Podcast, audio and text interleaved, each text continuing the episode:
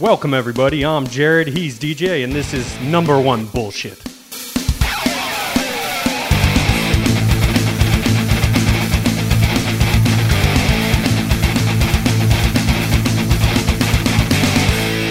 So the card was originally going to have like four more fights, I think, or two more fights with the road to the UFC if they had that.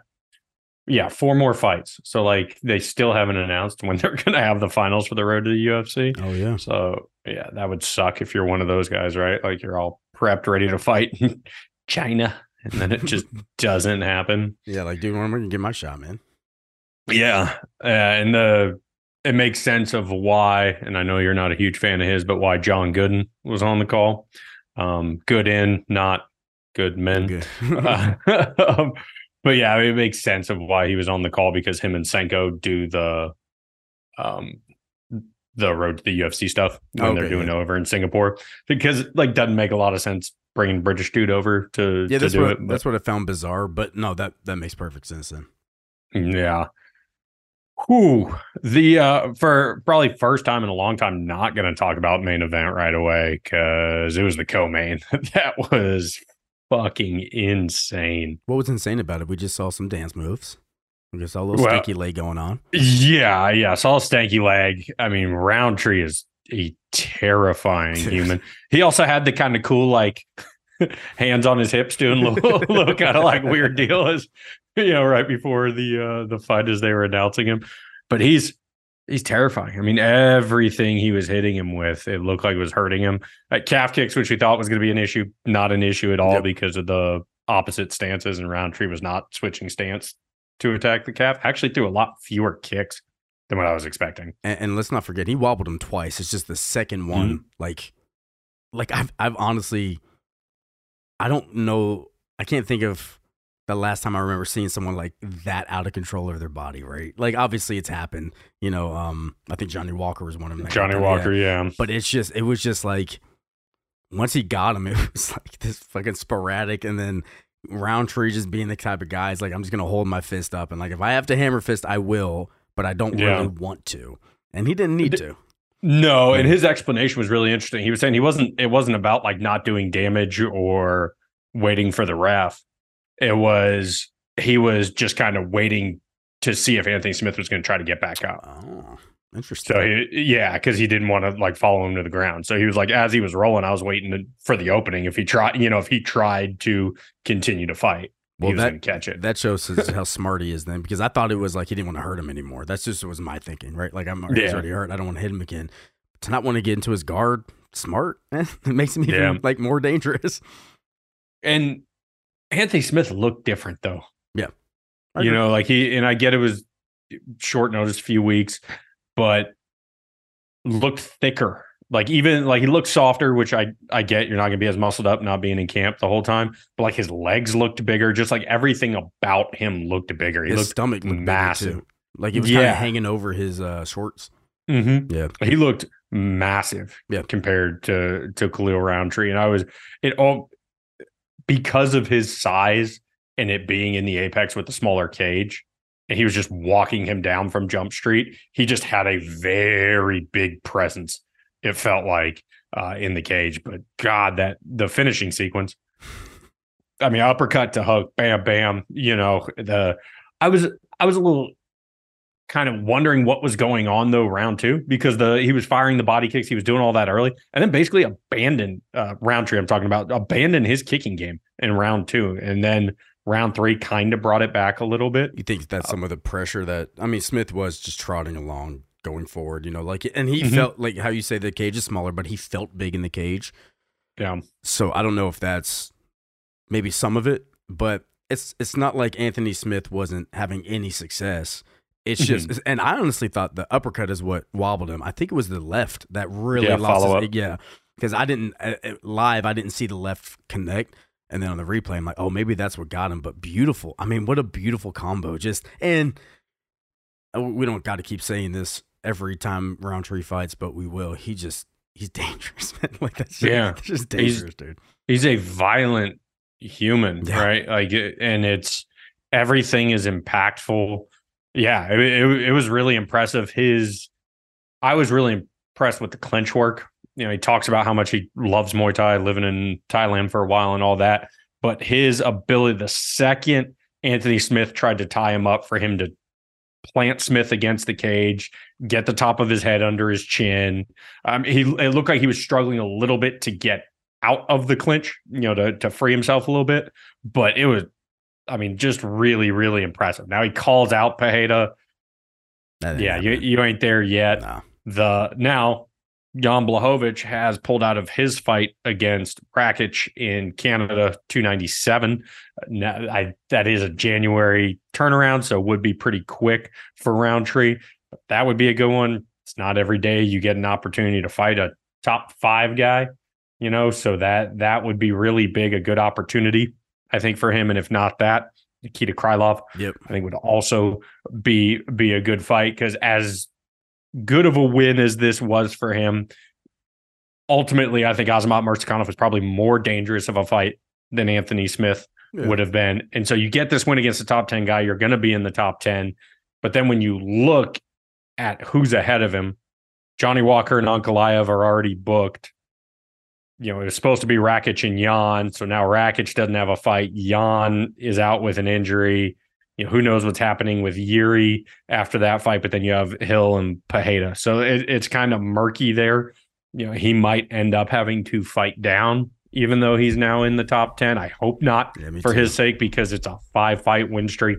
You know, typically you see guys having to fight down coming off of a loss and still being ranked higher, but and I mean, this is- anybody, this- anytime, anywhere. Yeah, Let this me- is his biggest biggest win, and even though it's short notice, and you got to put those things in the equation when you look at future matchups. But he Mhm. passed the test when he needed to pass the test. He passed the test. Now we've already called for this. He's called for it. Main event next time. Just main event next time. You know, give him the five rounds. He didn't need it, but give him the five rounds. Give him the opportunity to mentally train for it if it goes that distance. He's fun, man. And he just seems Yeah. like a good guy. You know, like yes. there's nothing Yeah. wrong with just having a good guy sometimes. He just seems like a good guy. Genuine. Yeah. You know, openly talking about mental health issues and all those kinds of things. Uh, it's it's good to see somebody like that be successful. Yeah, I think and there that even pushes it more towards the the Nikita Krylov fight then. Yeah. Give them a, a main event on a on a fight night card. Yes, please. Yeah, you're tuning in. you know? Yeah, oh yeah, yes, I am. I'm yeah, yeah. tuning in anytime Khalil Rountree fights. If I bet say if the, if for some reason the fight night card that they if they have that matchup and you're like, you know what, I'm done watching MMA, you can be like, well, after this fight, I'm done watching MMA. You know, like I'm Yeah. gonna I'm gonna watch this one and then I'll be done. So yeah, that's Yeah. a great matchup. Let's do it.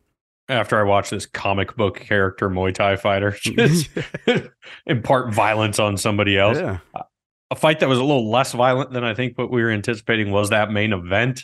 Um, interesting, it's very interesting. interesting main event. And before we really break it down, it is one of these things, and I hate to hate it for Gutierrez because it's not like he's not shown that he's really really good, but this is the next level of fighting, right? It's, it's just the next level where that fourth round came and it was like it's no longer close anymore. It was close. Mm-hmm. the three rounds were good. You know, he was doing mm-hmm. his thing. Fourth round changed, and I mean he got tagged, but Yeah, couldn't get up. Fifth round couldn't get up. It, it's when you get to these higher levels, that's what you're expecting. Now he's tasted it. Where does he go from here? But we can break down the fight. But it is levels to the game. there absolutely, and that was I was gonna post it last night on on X. Uh, just like levels, there Yep. there really are levels to it. And one of the things that I think is underrated, you hear you hear it talked about with guys like Kamaru Usman, uh, Colby Covington, just that championship mentality, Yep. the championship mindset. And no disrespect to Chris Gutierrez because he has championship level striking skills, Yep. hundred percent. But I don't know if he has the mental to to do that. Right, the two times we've seen him get an opportunity in the top ten, he's looked gun shy. I get it in the the Pedro Munhoz, you know, 38 year old young Punisher hmm. fight. I get it in that because he got cracked early, and then it was like, all right, I'm a little worried about what's coming back towards me. Yeah, yeah, yeah. In this one, he's concerned talking. Gutierrez is talking to the ref, you know, trying to argue about a glove grab. He's yelling at people outside of the cage and challenging them to a fight. You know, I mean, just the kind of things. And you saw it with the corner work for Mark Mon- Montoya, and I can't praise Mark Montoya enough for this dude knows his fighter. Yeah. Right. When you heard him between the fourth and fifth rounds, just like, hey man, are you with me? Yeah. Like, are you with me? And Gutierrez being like, no, I need a minute. And you know, just that, which once again to Gutierrez's mental state.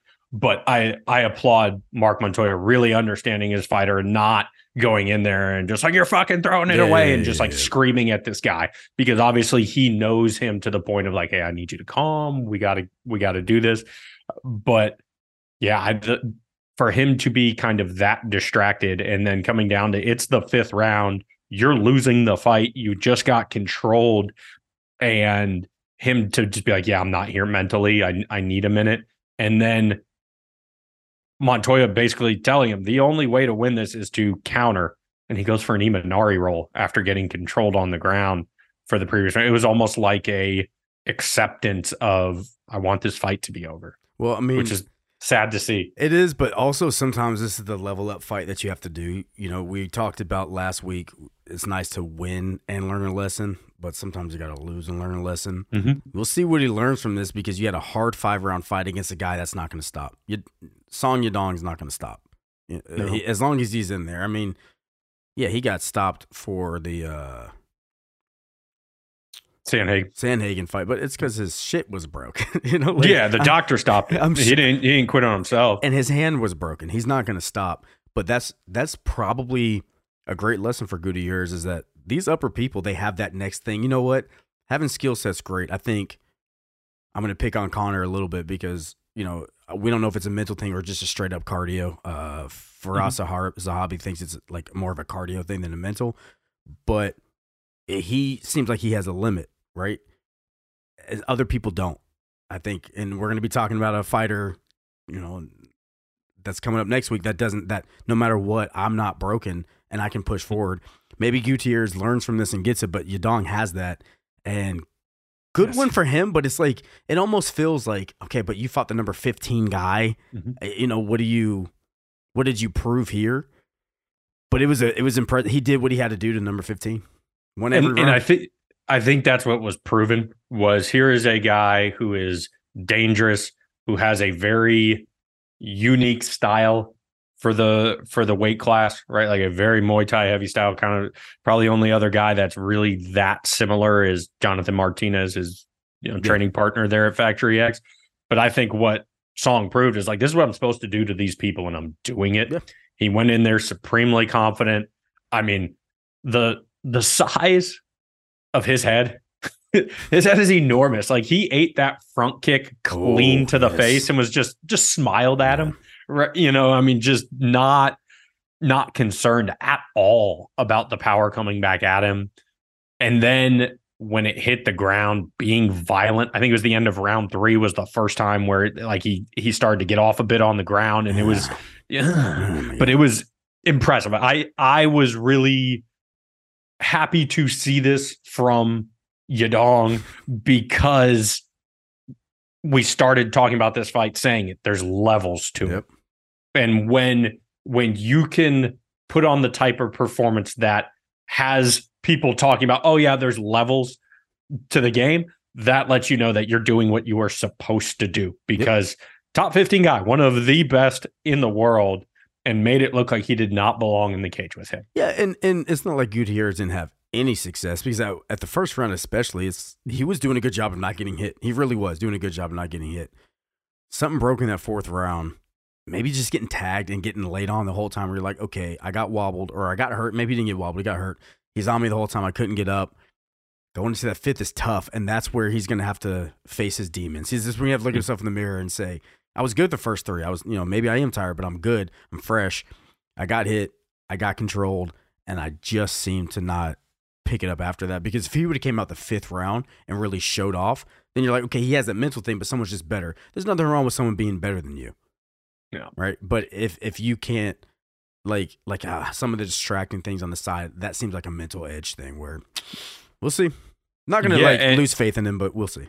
Yeah, I want to watch Chris Gutierrez fight. He's a fun fighter to watch.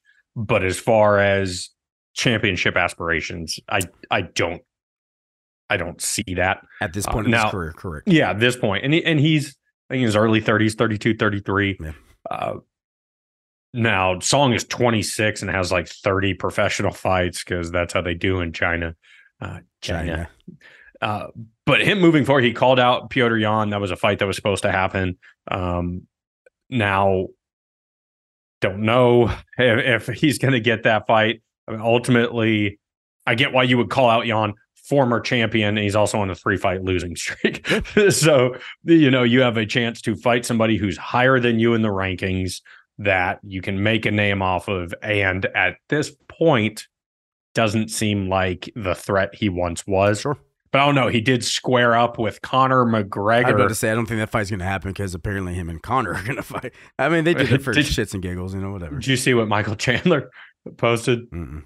He's like, Are there any 125, possibly 135ers that want to square up with me in a boxing ring? So I need to stay relevant. So Yeah. bizarre. Super weird. Super, super weird. But if he doesn't fight Petr Yan, I think uh, Merab for anybody would be an amazing fight. Plus, uh, you would then have the grappling of Merab and the grappling of Team Alpha Male, Yep. essentially, which I kind of had to start pulling for Song Yadong in the uh in the fight last night when I saw old Slava Claus in his corner. I was like, all right, Right, right. let's You Let's won me over. Well, here's the thing, and I do this to you. I feel like every week. Why would Merab take that fight? That's the only thing I got to say is why would Merab take that fight? I don't think he does. So like, I don't really think Yadong uh, is gonna have that on the radar. Yeah, we're childish I- guys. yeah, yeah. I think I think Merab is down to fight anybody. I think he has that mentality. And I also think that the UFC does not want to do him any favors. Yeah, you're right. And so I think for them, they're going to say, you are going to have to beat somebody else, whether it is Cejudo, you know, unless we'll see what happens, but it's a little ways off. But come March, if O'Malley beats Chito, I think they let him call his shot again. And if that is, if he wants to fight Cejudo, if he wants to fight Merab, you know, whoever that is, I think they let him call his shot. well, I mean, I think Uh, it should be Sandhagen, but man, that that'd be a. I think it should be Merab. It should be Merab. But yeah, but if not Merab, Sandhagen, just from a I skill for skill. I think see it. O'Malley never calls Cejudo just because it's the biggest way to troll Cejudo is by just not giving him the attention that he wants, right? yeah, true. But yeah, True. Merab definitely deserves it. I don't know. We'll see. That division's so cool. like it's still so Yeah. good that like who gives a shit? But Merab's got to fight somebody. And if I'm Merab and his team, I'm like, look, we're probably not in the good graces of UFC. We're not going to fight somebody that just fought somebody double their ranking and beat them. Yeah. That doesn't do anything for us. But I want to see Merab fight. So Then then Song versus Cejudo. Let's do it.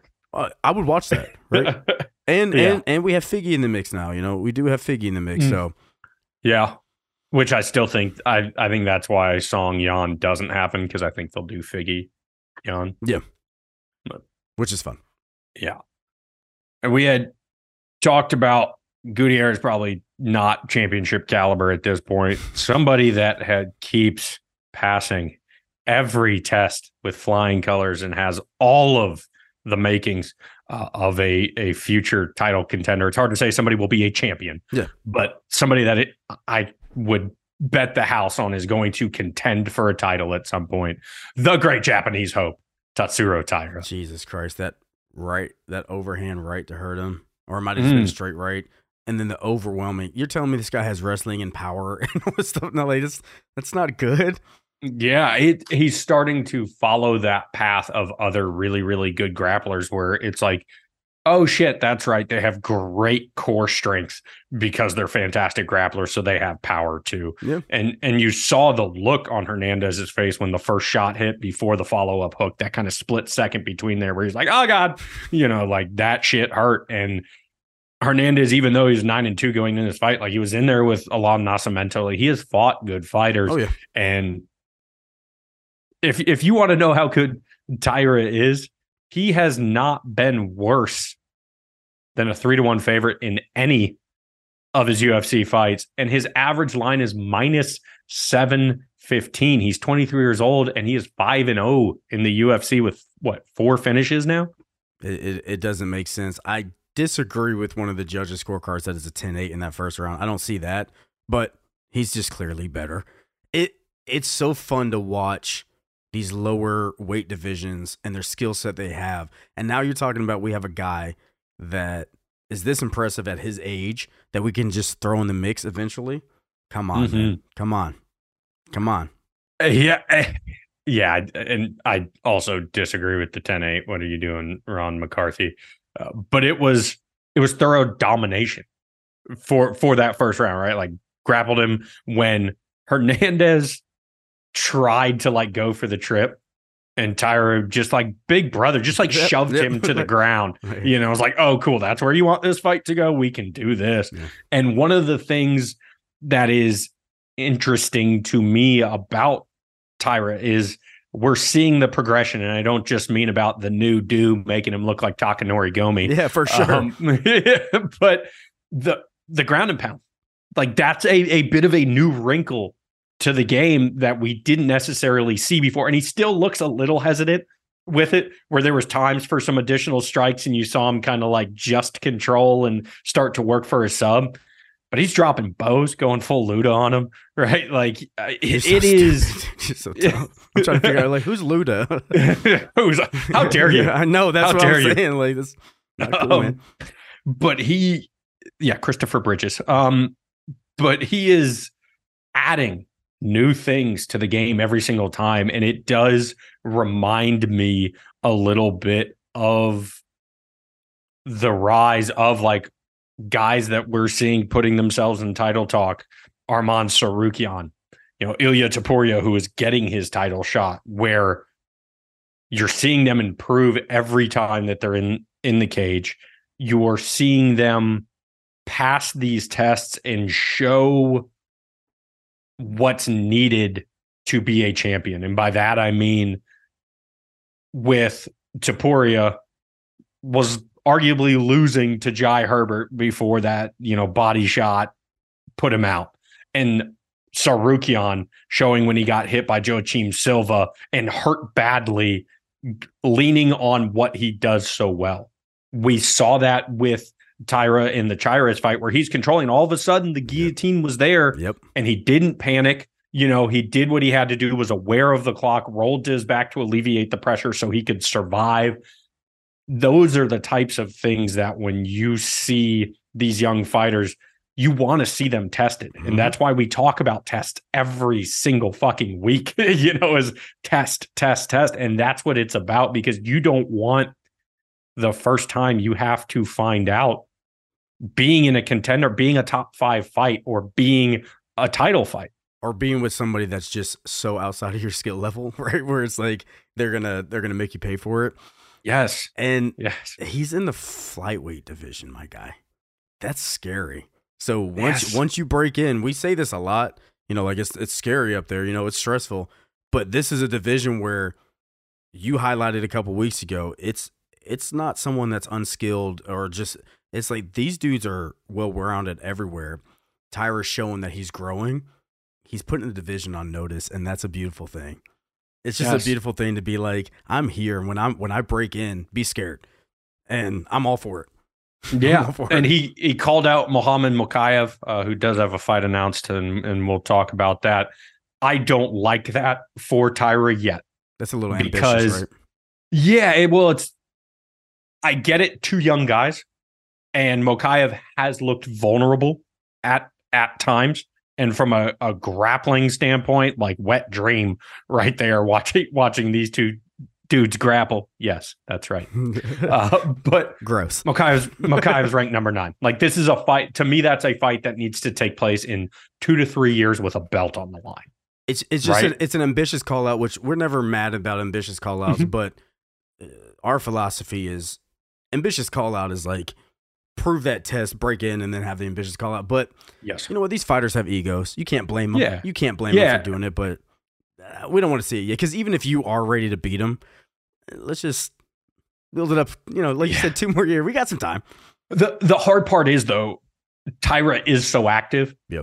He's 23 years old. He's already five and zero Yeah, it's insane. in the UFC. So It's like insane. that that is part of the the hard part about keeping him out of the top 15 at this point or a top 15 matchup is he's he's on a five fight win streak in the UFC with four finishes. yeah. Like yeah, so keeping him out it, it seems a little disrespectful too. I do think, however, that uh, you know a guy that was supposed to be on this card who did not fight would be a fantastic matchup.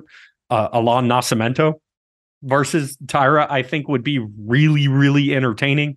Uh, I also think perhaps another young guy that has had some bumps in the road but has a, a decent name, Jake Hadley, because I think Hadley presents some different tests to Taira. He's a little more aggressive and violent than some of the people that Taira has fought so far.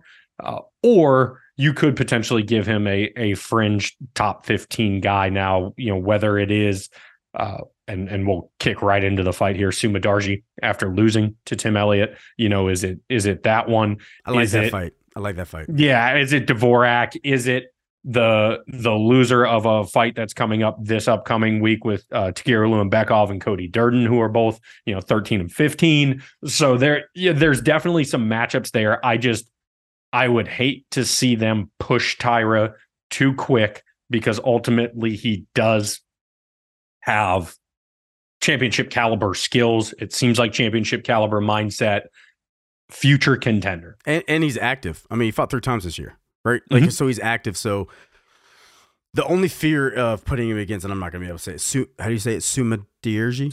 Suma Darji. Su- Sumadarji, because it's like he's coming off a loss, right? So, and then you can break into the top 15. It's just once you're there, you're there. And, you know, we've Mhm. talked about this, but I mean, he can break into the top 15 and fight someone that's under him if he's like ranked 12th or 13th or whatever. But once you're there, you're there. Once you're there, Mhm. you don't, then you don't go back and be like, well, we still want to wait and put him back on our Yep. top 15. So if they're ready for it, cool. If not, give him, I mean, he, he might fight three times again next year. I doubt it. You know, probably two times at least. Yeah. I mean, him- give him one more and then see what happens. Yeah, he's calling for a fight for three to four months from now. So ah. he he wants to fight, that young man shit right there, dude. yeah, ab- absolutely, it, it's what he does, right? Like, why would he not at, Yeah. at the level he's performing? And maybe once he tastes top fifteen talent, top ten talent, it's like okay, let me back off. I you know I need to take more time, but fuck on the rise, like let's do it. Same thing with what we saw with Hamzat. You know, where it was like boom, boom, boom, let's go, and then it's like all right, and he jumped all the way up to number three Yeah, with insane. Gilbert Burns. Yeah. You know, but he tasted that and was like, all right, yeah, we're not fighting every weekend now. Yeah, Like, we- we well, because he finally got hit. So, Mhm. yeah, No. And as we were talking about there, uh, possible matchup, the Tim Elliott Suma Darji, which took place at Bantamweight, even though it was ranked flyweights because of the short notice. But Tim Elliott, man, Oof. I mean, just a one of those people that I think is going to go down like hardcore fans, one of their guys that five, ten years from now, like, God, I miss Tim Elliott. Yeah, you know, yeah, I think it's going to be one of those type things, similar to a Clay Guida, you know, similar to um, he's gonna do Um, like what do you? Chris Light, Chris Lytle, you, you know, like some of those guys that were just always fun to watch. He brings such a unique style to to the cage. It's it's just fun. And man, I mean, how disgusting is it? How often do you see blood getting squeezed out of you? That's insane, Yeah, yeah, it squirted into the air because the squeeze was so tight. dog. Gross and just a crazy good performance. You're right. Tim Elliott's just one of those fun guys. Uh, I didn't. you called me last night and you're like, "Did you hear his walkout song?" I'm like, "No." Funny, Yes. funny. For, for those of you that did not have the sound turned on or missed the walkout, Tim Elliott came out to a boy named Sue Hilarious. because he was fighting Sue Madarji. Like that, yeah, it's fucking It's hilarious. hilarious. Sanko talked about he had two practices for this fight. He, he got two sessions in after finding out, after accepting this fight. Um, and and then you listen to his post fight interview with Paul Felder, and it makes you like him even more. Where Yep. he's like bantamweight, flyweight, like I'm not going to win a title, so I just want to fight and I just want to do this. And respect, good job for Felder to be like, hey man, like let's not say you're not going to win a title. Um, but also having that realization of like, hey, I think that part of my career of trying to chase that is over, but it doesn't mean I can't beat top 15 guys. impressively too. And it's kind of weird, right? Because like as a competitor, you don't really you always expect athletes and professional athletes to be going for the gold. But I Mhm. guess there's a point where you're like, I don't think that I'll ever get it. So what's next for me? And we always we never shit on, you know, the top 10 gatekeeper. We never shit on the top 15. We never shit on those guys. Mhm. If that's who he is and he's comfortable with it, well then every time Tim Elliott fights, his goal now is to be like, I'm not letting you surpass me. It's still something to fight for. Right. So, Yeah. like, he might not ever think, but I'm also going to show you that I'm no slouch. And if you're going to be the champion one day, then you got to beat me. And that's another thing to wake up and train hard for. And that's still fun, especially when you squeeze blood out of people. So cool. Yeah. And when you talk about a, a- another name, a guy like Matt Brown, like that, that's kind of Yeah. where Yeah. where Tim Elliott's at. But when you talk about a gatekeeper and anybody that's listened to the podcast for any amount of time, like you just alluded to, that is not a term of disrespect in Mm-mm. any way, shape, or form. It means you are one of the 15, 10, 5 best people in the world at what you do. You're just not the best. Yep. And that's proven true for for Elliott. When you look at his losses, John Dodson, Joseph Benavidez, Mighty Mouse, Deiveson Figueiredo, Askar Askarov, Raw Dawg Royval, Matheus Nicolau, Mohammed Mokaev. Like these are the guys that he's losing to. He's he beat Tagir Ulanbekov, which was a little questionable. There were some glove grabs going on there, uh, but beat Matt Schnell on uh, on the Ultimate Fighter. Had Demetrious Johnson in some trouble Yeah. during during their fight. Uh, he is that guy that if you if you're a prospect and you want to be want to remove yourself from prospect status and put yourself into contender status, you have to beat him. That's why the the Mokaev finish is so impressive. Like that, after Mokaev had had some struggles in some of his fights, that was the one where it's like, okay, no, this guy Yep. is living up to the potential, and that's there's always a place for guys like this, especially people that are going to be do entertaining shit, do forward rolls, you know, try, trying to land, trying to rolling thunder, like just fun, entertaining guys. Um, so I want to watch Tim Elliott Oh, fight next week. 100%. yeah. And we'll keep it in the flyweight division because there was another prospect on this card in Hyun Sung Park, which awesome nickname, peace of mind. I love it. Yeah. Uh, taking on Shannon Ross and levels, levels. Yeah, I mean everything Park hit him with, it seemed like was was really hurting him, uh, but also levels because when you look at two flyweight prospects here, real big difference between Tatsuro Taira and Hyun Sung Park. Yeah. Real big difference. Yeah, and it's it's real funny because right when I mean they they said on the comment right when they're like, "Oh, Ross is looking good," he was like, "No, I'm gonna fucking beat him up now." Yeah. Park just had his number. Park just had his number. It was Yep. unfortunately this is what he should have done to Ross. Right, this is what you have to do. But come on, you always talk about body shots. The kick to the liver, and then he said, "Well, I'm gonna punch you in the stomach again." it was Yes. it's intelligent, right? It's it's it's that next level of I didn't just hurt you and I'm going to storm you. I'm going to hurt you. I'm going to step back real quick. You're wincing. Let me punch you again there, and it's over for him. It's it's impressive to see. And since we're staying on the flyweights, let's just let's just hype this division up. What a great division! This is what we're seeing outside of the top 15. Yes. What are we yeah, doing? I mean th- that level, and when you look at what he did, and there's definitely holes that need to be shorn up. Park gets hit, his chin's up in the air Sure. a bit, all of those things. But the cage control, the killer instinct. I mean, I'm sitting on the couch uh, watching this. My my wife is doing some last minute uh, Christmas shopping on on her laptop, and the the front kick touched the liver, and you saw Ross kind of take that step back. He decent poker face, Sure. a little bit of a twitch in the face, sure. but step back. And I just go, Oh, I touched the liver. And like my wife whips her head around, like, What the fuck are you talking about? Um, but then to have that killer instinct of boom, rip the lead hook to the body, which to me is one of the most beautiful looking things. Yep. I don't know why, but that is so aesthetically pleasing to me. Probably because Like it looks Jose like Aldo like used to do bag. it. Yeah, probably like hitting a Yeah. heavy bag. You see so many people hit heavy bags, and that's what it looks like, right? I didn't mean to cut you off, but that's probably why. Oh, he ripped it and then combo finished it with the the next rip to the body and dropped him. I mean, just beautiful, Yep.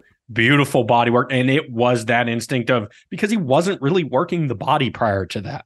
But it was I tickled the liver a little bit, and now I'm gonna go back to it and ooh, just swarmed him. That was I say it all the time with guys. I want to watch Park fight next week. It was beautiful and he's going to be someone that slowly gets brought along outside the top mm. 15 and if you have those type of performances what do you learn hopefully the things that you're talking about is short he needs to short up hopefully he does but yeah let's watch him fight again next week dude Yeah. And as precise as that shot was, those shots, I should say, to the liver should be the same precision with which you hit that follow, like, subscribe button on your podcast listening service of choice. And then also going over to X. Same thing.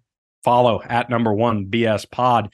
You will see the fight picks, the wonderful live posts, as well as the featured prelim poll. And since we're talking about featured prelims, let's talk about the featured prelim. Um, my man Kevin Jousset, I think is how it's pronounced, Sounds right. and uh, Song Kenan. That jab that Jousset was throwing out there was, I mean, he All Song had two black eyes by the end of the first round. and and you know you always hear people talk about jabs and stuff and you see it sometimes but when you see it this successfully you're like why doesn't everybody do it it's it's kind of the same with me where i'm like why doesn't everybody just kick everybody's calves obviously Yes. there's there's skill and technique to it but man how successful was that? It's it's You- like it, did he only jab during camp? It was beautiful. He used because he is big for 170 really tall and he does keep his chin up in the air and he got tagged by by song but for somebody who doesn't he almost has the kind of Mirko Cro Cop head where his chin looks a little small. You know you see some of these guys like dan henderson that have these massive chins. Not the case with Jousset. but he took clean shots from song kanan and and ate them pretty well and we saw that it dropped img when Oh, Song yeah. Kenan collected cleanly with him. So, you know, the chin, even though he gets hit, the chin is there. But I he uses that size so well. Right. If you're gonna be a tall fighter, use the jab. And there's so many guys that are big like that that don't, that have trouble with the jab. Not the case here. And one of the things that stood out to me was early on, and, and they mentioned it on the broadcast, but he looked so much like Izzy just in stylistically th- with the the rear hand kind of up by the face the constant rear hip fakes the way he was kind of throwing out the lead hand on the jab and just kind of playing with the front hand. It looked it was like okay this looks like a guy who trains with izzy and is trying to emulate that style the kind of lean off like he- it looked very much like izzy now obviously not the same striking skills as izzy and you could tell it's something he's learning because as the fight went on and Jousset got a little more tired and there were more firefights, that style kind of left yeah a little bit. He was still pumping the jab. But yeah, for about the first two, three minutes of the fight, it was like, God, it re- it looks like somebody trying to mimic Izzy's style. and if i'm a stand-up fighter and someone's like you kind of look like izzy i'm doing something right Yeah. but the success that he had last night I don't know how many times he's going to be able to jab someone to death, but I'm going into my next camp being like, okay, well that worked. You know, like Mhm. okay for the if I look like Izzy, maybe maybe let's keep this up, guys. Yeah. It was it And- was it was a great performance. It wasn't like the most quote exciting fight. Like it wasn't something that had me all juice ate up. Um, but just really good fight, and it's like okay, now we have another guy that's making his way up. Great, it was a great performance on the feature prelim. Now I know the feature prelim's different when they don't cut the broadcast. It feels different, right? You know, it's just like Mhm. this is another fight, but he got that. He'll get that shine of like being the feature prelim. You have a great win, and busting up someone's face always looks like impressive for your stats row.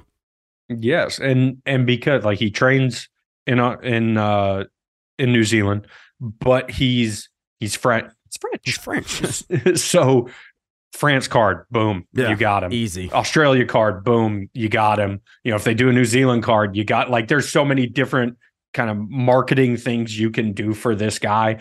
Um, he doesn't need to be moved along quickly because welterweight is an absolute shark tank. But here's a guy that I'm I'm intrigued for his next fight. Oh, now, yeah. Yeah, the judo's there, you know, gets a submission in his first fight, and then now he's showing that you I think you said it perfectly. He made it look like why why doesn't everybody just use the jab like yeah. that? He made it look so simple. It reminds me of like St. Pierre against Koscheck is is one of the like perfect jab displays where it's like, well, that looks really fucking easy. How come nobody does that? Way, way to bring it back for decades, dude. But yeah, I mean that's a great that's a great pull out of the hat. Like when when George St. Pierre did, it, it's like why isn't why isn't everybody doing this? It's because you can't. You can't do it to everybody. You just can't. Mhm. But when you can do it and you make it look good, I mean, great win Yeah, for him. Yeah, and looking good. Uh, Nasrat, Haqparast, and Jamie Mullarkey. Who the the lead hook for Haqparast looked really good, and and unfortunately for Mullarkey, the last three times that he's uh, been KO'd, TKO'd, which I think they're all TKOs because I don't know if this man will go unconscious, Yeah. but they've all been been hooks that that dropped him. How many shots were was were they going to let him eat until? And I get it, he was like standing back up, but also this is not a top ten fight. yeah, This is something where ultimately you have a guy eating probably at least 20 unanswered shots, uppercuts, like not, you know, little pitter patter shots that you see sometimes on the ground when guys are completely covered up, you know, turtled. And it's just, okay, that's enough volume. Yeah, We're going to yeah, stop this. But these were clean damn shots that, yeah, that he was eating. It was, But but Ooh. I think I think I agree with you. He didn't need to take all the damage. I think the problem was is that he was standing up. So it's like, is he fighting? Yeah, it's hard to because if they would have stopped him, like man, let him fight. yeah. I mean, I might have been someone that said that. It's hard, but God, it's like, dude, he got it so much. I think we talked right after that fight, and you're like, how many? Or maybe you texted me, how many answer unanswered shots? Like a whole bunch. It was a lot. Yeah, yeah, a lot. I feel bad for him. I feel bad for him. Yeah. It's Mhm. but it's not the same as like the Bobby Green last week, right? Because Bobby Green is like almost feeling helpless. This guy's standing Unconscious. up. It's I don't think he needed to take that damage, but he didn't do himself any favors by standing up. But in a minute forty four, how do you say his last name? Hawk Perez? Uh, Hawk Paras. Hawk, Hawk showed some violence. Violence. Yeah, absolutely. And I want to look actually here real quick, look at the stats there. Uh, but with Jamie Mullarkey, like that's a guy who fits the description of too tough for his own good Yep. because you know you're taking punishment that that you wouldn't need to otherwise. Uh, so they're saying it was 16 total significant strikes that were landed. Um, see, it felt like a lot more Yeah, it did feel like than, a lot more. than that, but uh, two knockdowns in that short uh, amount of time, minute 44. It was re- really good for Haqparast. Um, not necessarily for for Mullarkey. Mhm. Haqparast did ask for a top 15. I just don't know who that could be at this point because when you look at guys at the bottom portion of the top 15, he's fought him. He lost to Drew Dober, lost to Dan Hooker, lost to Bobby Green. Yeah. I don't know.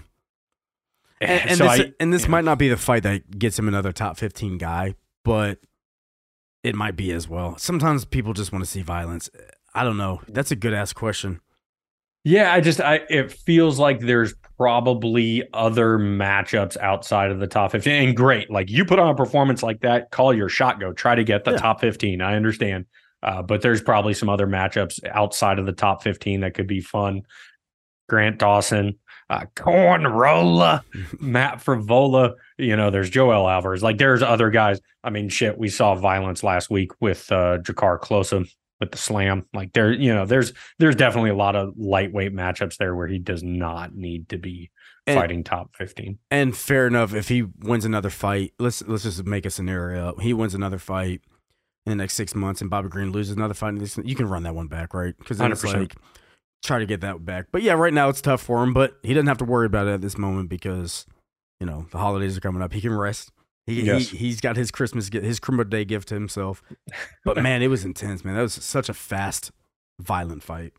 Yes, uh, extremely violent, and somebody that brings extreme violence to their fights every time. Steve Garcia. Ooh, That fight versus Melk Costa, Jesus. I mean, I get the first round wasn't everybody's cup of tea. Yeah. Uh, just because there was control along the cage and and not a lot of damage being done. I would have almost made the argument that despite the control, Garcia won the first round just because of the elbows that, you know, back over his head. Cause there just wasn't a lot of, Yeah. there was like no damage being done in that round. But boy, when he got his chance, uh, you know, he said, fuck this, I'm not getting taken down. That knee on the way up Oh, was horrible. oh, The follow up shots, the elbows come on, man. on the ground were terrifying. I mean, terrifying. And when you have, for some reason, for me, when you have someone elbowing you and there's it's that bloody, it just looks so. It looks so much more violent than just getting punched. They were so intense. Elbows gotta Yes. suck, man. Elbows just gotta suck. Yeah, they suck so bad that for a good 30 seconds after the fight, Costa has no dear, no idea where he's at. No Yeah. idea. No idea. no idea.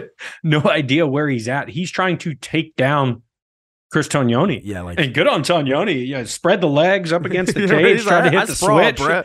yeah, like you know, good good on him. What wasn't good was nobody stepped in to yeah, help right, him. for sure. Right. There was like doctors walking up and people and like, hey, hey, hey, Melk, where's Melk's corner at? Yeah. like trying to get their dude to make sure that, you know, he doesn't succeed in the takedown and then try to punch Tognoni.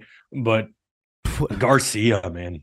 I didn't even. First of all, I didn't even think about no one jumping in to help Tonio. Yeah. I didn't think about it just now because I don't know. There's a part of you that's like, oh, he's safe because the fighter's gonna come to it. But yeah, you're right. What if he just would have like? that- It's scary, right? Because that means he's like he doesn't know where he's at. Like you Yeah, said, yeah, yeah. seconds. That is fight or flight. He's choosing fight, pure survival Yeah. instinct. Like, yeah, it's not not okay. But what a run for Garcia now. He's on a three fight knockout streak. The lost his fight prior to that on a, got knocked out in the first round, but he's four and one in his last five, and all of them are finishes. Yeah. Uh, he close. is yes, yeah. He finishes fights. I mean, he's just he's violence personified, and it's really fun to watch. And another person, and it was the perfect call out. Yes, yes, yes, yes. If you want violence, him and Nate the train, like let's let's fucking go. and then, and I know you have some experience actually knowing Nate the Train. I don't know him, but I feel like if he's at home and someone calls him out, that like he jumps in the gym right then. Like you're gonna call Yeah. me out, dude? Like no, no, no. Yeah, what a great call out. I want to see it. I don't. I don't want to Yes. hear any other fights. That one. Make that yeah, that that's the one. Now, uh, unfortunately for for Nate at this point, uh, he's obviously very proudly from Clarks Vegas, beautiful Clarksville, Tennessee, and uh, they just had some tornadoes touch down. Ah. Like the community has been hit pretty hard. He's already out there trying to do like some fundraising and stuff to to help people out, which like good on you yeah. but don't know how much you know that's going to impact him being able to get back in there. But yeah, any any day of the week, uh, I'd watch them fight in a parking lot. Like I want to see the, those two guys uh, get after it. That So, so, great call out, Garcia. so you tell me Nate the Train didn't say, "Man, fuck these tornadoes" and try to square up with a tornado? yeah, he, he might have. Yeah, He might have. I, I I like Nate the Train's uh, chances in, yeah, in me that too, fight. dude. um, so yeah, great, great call out there. One fight I, I, do just want to talk about real quick, and and then we'll we'll move on. Is that Luana Santos, uh, Stephanie Egger, and the only reason I want to talk about it is I I was hoping Santos was that they were going to interview her, like she got the win, solely to find out what's going on Yeah, because because there was that real bad miss. It was three to four weeks notice, but you would think that would be enough time, like on taking it a weight class up, unless there was something truly going on. So curious about that. I mean, not not a super eventful fight, but the thing that made me intrigued is they're talking about like her holding her own against Maycee Barber in the gym. And Maycee Barber is a top 10 flyweight. And what we saw in this fight was not top 10 caliber. So I I wonder, I hope this is a learning experience for for Yeah. Santos because she got the dub, so good for her, but not the type of performance that when you're a young prospect, especially if she moves back down to flyweight where there's all those killers, that's going to get you moving up. Well, I'm going to be the Debbie Downer then. I'm tired of hearing every week someone missing weight, and then you miss Yeah. weight in a division above, and you're still three pounds over, three and a half, really, right? And then, you know, Yeah, They- force her to strip. To, yeah. I I'm, I'm not three. impressed with how she looked last night. She gassed out, man. Mhm. Like, so yeah, maybe maybe there's something wrong with her, but I'm not giving anybody else an excuse. I'm not going to start giving her an excuse. She, sh that that's a terrible look to miss weight, ten pounds up. Yeah, for for somebody that I was genuinely excited to watch her next fight to see what the progression was. Those uh that excitement is definitely temp, you know, a little tempered Yeah. now. So But she, I mean, she got a win. Good for her, but bad. And and then what does she fight next? What what what weight class is she in next? I don't get. Yeah. I don't get it, but we'll find out. Yeah. Yeah. Now, a fight that was, I would say, controversial in the decision uh, was that Iron Turtle, Andre Muniz. Okay, so I'm assuming that you think controversial because of the first round, but I really sat and thought about it, and I'm like, he only had like 30 seconds of top, to, and I don't think he did enough. I think Muniz won the first round just based on the idea he didn't have enough damage to get done. He'd be like, okay, we'll overturn it, and he was getting controlled in terms of, I think Muniz was dictating where the fight was happening in the first round. Uh, and then I mean, of course, if he could have done it earlier, still, but I just don't know if 30 seconds with the little amount of damage that he did. Now, good on Park though, because when he flipped the position, he's like, I'm gonna attack. And I, I don't know if that's him just being aggressive or him understanding like maybe I'm losing this round and let me get it. It's a tough one to score because maybe if he cuts him, or I didn't feel like Muniz was in danger. I think that's why I think my bias is showing and being like, I don't feel like he was in danger. I don't know how you steal the round. What do you think? Do you think he stole the round? To me, the the first round was the hardest one Yeah. to to score. And when you look at the cards, and this is one of those kind of weird anomalies about the 10 point must system. Two judges gave round one to Park. Yeah. Two judges gave round three to Park. Yeah. So of the three rounds, the judges, two of the three judges gave him two rounds. Yeah. But because of the way they're the judge is not seeing anything eye to eye other than round two, he loses. And so that that's kind of interesting to me. I do think he did enough at the end of the first round to to steal that round solely for the fact that Muniz really did not do much. Yeah, he, He, took him down. He he kind of threatened a submission, kind of. They didn't credit him with a single submission attempt throughout the fight, which is strange because he was working towards you know, arm triangles and you know some things there. But statistically speaking, I know stats aren't everything. but they matter. Muniz had three minutes of control time to Park's 45 seconds. Three significant strikes, 10 total strikes for Muniz, 13 significant, 20 total for Park. And it felt like the point of the first round where there where you could say one fighter was causing damage or was threatening putting the other fighter in danger. I think that was Park in the last 45 seconds of that round. so I'm gonna just be real ridiculous. Let me let me change the scenario up a little bit because this isn't exactly what happened. But let's say it's four minutes of control time. Fighter A, four minutes of control time with the same thing, not really hitting him, but just dictating where the fight goes. Gets him down the ground, gets reversed, and then the last ten seconds he gets in a choke. Uh, fighter B gets fighter A in a choke, and for the last ten seconds, it's like okay, I'm threatening that. Is that more? Do you still feel like that's more important? uh, if if he has ten seconds of actually being like, I have you in a choke, and if you give me a minute, maybe I choke you out. Do you still the round for fighter B in that point? I asked. I, I asked for a reason. So Yeah, my my thought with that is probably not unless it was I think with a choke probably not. If we're talking um do Bronx El Kakui where he is it's an arm, it's a lock and he is damaging the joint then Ten- I think 10 it- seconds? it's much more of a conversation. If if he hurts him from it and there was no real damage done coming the other way, I think so. Or- because I do think damage matters because that impacts more of the fight moving forward So when when there's damage being done. So I agree with you, and I'm not arguing this point to like Mm-hmm. be like you're wrong. I'm just trying to get. I'm trying to even get it for me because that round is so hard, and I I still don't know how I feel about it. But is it not just as damaging to tire someone out for four minutes?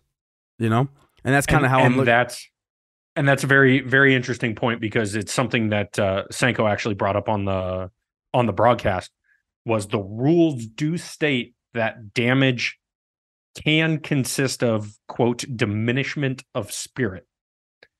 So by that they mean wearing somebody out. Yeah. So yes, I, I understand that, and that's what she was saying. It gives the judges some wiggle room of control. You know, granting somebody uh, around because of control. Yeah. because you are taking the other person's will, and you you kind of saw that. Like Iron Turtle was gassed out Yeah. by round three, but he fought through it, and ultimately, I, I thought won round three. oh yeah, So yeah, I I think I it's hard to say. And and that's what kind of makes it so fun. My issue with this one is if you look at Jacob Montalvo's scorecard, who is a he's a ref too, and Yeah. on in addition to being a judge, he gave Park round one, but did not give him round three. yeah. This one's all over And that's- place. Yeah, that's the scorecard that I would have a problem with. Like Chris Flores gives Park round three, but not round one. I, I would understand that. I do understand that. I don't necessarily understand giving Park round one, but not round three. Yeah, I mean, this one's such such a tough one because I don't have any dog in the fight for this. I just want to see a mm-hmm. good fight. But we do want to feel like on fights that are decisions or close that there's some measurement that we can say, okay, this is why this fighter won. I think this one. That's why I asked you the question about the choke because it's like, and I, I actually appreciate the fact that you're like, yeah, if he's in, in an arm bar and it's like bending his arm, it's different because now can he swing it? It's tough because I think if I rewatch this fight right now and just wasted another, you know, 15 minutes of y'all's time just in silence, like, hmm, I don't know if I would come to the same conclusion. I don't know if I would switch my mind. I don't know if I would have any more uh, information to be like, actually, I think Muniz did win this for sure, or Park. So hopefully, I mean, that's not my job, but it was a tough one because after that first round, I was like, damn, who won? Like live, I was like, I don't know who won that one. and and maybe I'm getting swayed a little bit by this kind of trend that we're seeing in ground and pound now too, where people are throwing more elbows, Mm, and elbows seem so much more impactful. they do, even even if they're blocked, than punches. they do. And like you saw it a lot on this card, Garcia, Taira, both Parks, Iron Turtle, and and Hyun Sung, right? Like that. These guys are dropping elbows, and it just makes it seem so much more impactful on the ground and pound. And I, I like it. I like Yeah. that. That's where ground and pound is going. Uh, but yeah, maybe that might have um, swayed me a little bit. But the other thing is, we you know we can't edit the podcast. We wouldn't have to sit here and Oh, I would make everybody wait. I would make everybody wait. Well, and, and I think, and we'll, we'll get off this this topic, but I also think it would be the same as, you know, I've always been like, if someone takes someone down and they pop back right right back up, why are we scoring that? Like, and I think through the year, back in the day, it was huge, especially like back in the 2010s era. Mhm. It was like if someone got taken down, you're like, well, you just lost the round. It's not like that anymore, which is good. Yeah. But if nothing happens and then a takedown happens, well, I wanted that person to win because they actually got to do something. But if I'm beating you up and then I just take you down for the last minute and just hold you there, why is that person winning the fight? I mean, it'll it's still a growing sport. We'll see it. Yep. And these these don't happen enough that it's like controversial. I, I think the last really controversial was the uh, title fight between Shevchenko and Grasso. Yeah, I think that was the last one that I can think of that it was like, damn you, Mike Bell. damn you, Mike. Bell!" I was like, how are we? What, what are we doing? Right? And and this one's yeah, not. what are we doing, Mike Bell? I don't think this one's as egregious as that Yeah. one. But when we have these types of things, it's it's kind of fun to just like figure out like, hey man, what do you think? Because then you might sway me and be like, you're right. Elbows. I mean, we just talked about it in a fight previous. Elbows seem worse, especially when someone's bloody. But elbows seem also worse when person's just punching. So Yeah, it fosters conversation, which Yeah. is always always nice as well. And so going into our final card of 2023, Yay, but boo. Yeah, Yay, I mean- boo. yay because this card is fucking Fuego. loaded. Yeah, it's fuego. Loaded. I mean, the first fight on the card, Randy Brown, Muslim Salikhov. I mean, that's a that's a fight night main card fight. Not a main event, but a main card fight on a on a fight night. That's kicking the card off. Yeah. We're going to talk about quite a few of these fights, but we're not going to talk. We got Cody Garbrandt and Brian Kelleher. Don't have enough time to talk about that. King Casey O'Neill, Ariane You Can't talk about that one. Old touchy feely and Lucas Almeida. Yeah, don't have time to talk about And the fact that we're not talking about touchy feely, come on. Exactly. Former title challenger Irene Aldana finally coming back after that fight. Like, nope, sorry, don't have enough time because this card is loaded. Yeah. And we are going to see the UFC debut of a very interesting heavyweight prospect. That's Shamil Gaziev coming in undefeated 11 0, 10 finishes. Uh, you might have seen him on the contender series where he comes out and just drops Velasco immediately. Yeah. Immediately gets his back taken, uh, overcomes that, and then just brutalizes Velasco until he gives up the neck to get choked out. He's taking on uh, Martin Buday, who was a highly touted prospect in his own right coming in, but has been a little bit pedestrian in uh, the UFC, if I'm going to state it nicely. But he is 4 and 0 in the UFC heavyweight division. So, you know, right off the bat, going to be an interesting.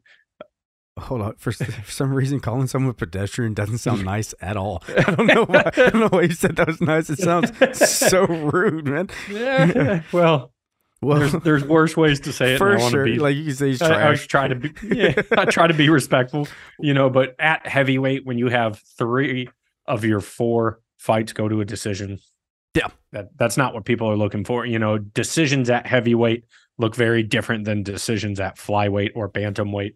Um, so Gaziev has a very good chance here to announce himself. Like if he comes in and puts on an athletic, violent looking performance, that's what we look for in heavyweight. It's not the deepest division. Like you can get yourself in, you know, you get one really intriguing when you might be fighting top 15. If not, all it takes is two. Oh, absolutely. Especially if you're good on the mic. Like imagine Derrick Lewis being a nobody right now, like a no a no name to like the UFC crowd or the MMA crowd, and then coming and just does what he does. He gets one knockout and gets on the mic. You're like, well, this guy. What the little bit of uh Shamil that I I was able to do research on, like obviously he's a heavyweight, he has a heavyweight power wrestler. But from what little I've seen is might have cardio problems. And like I said, this is a very small sample. I, I don't mm-hmm. have a lot of research from my end on this guy.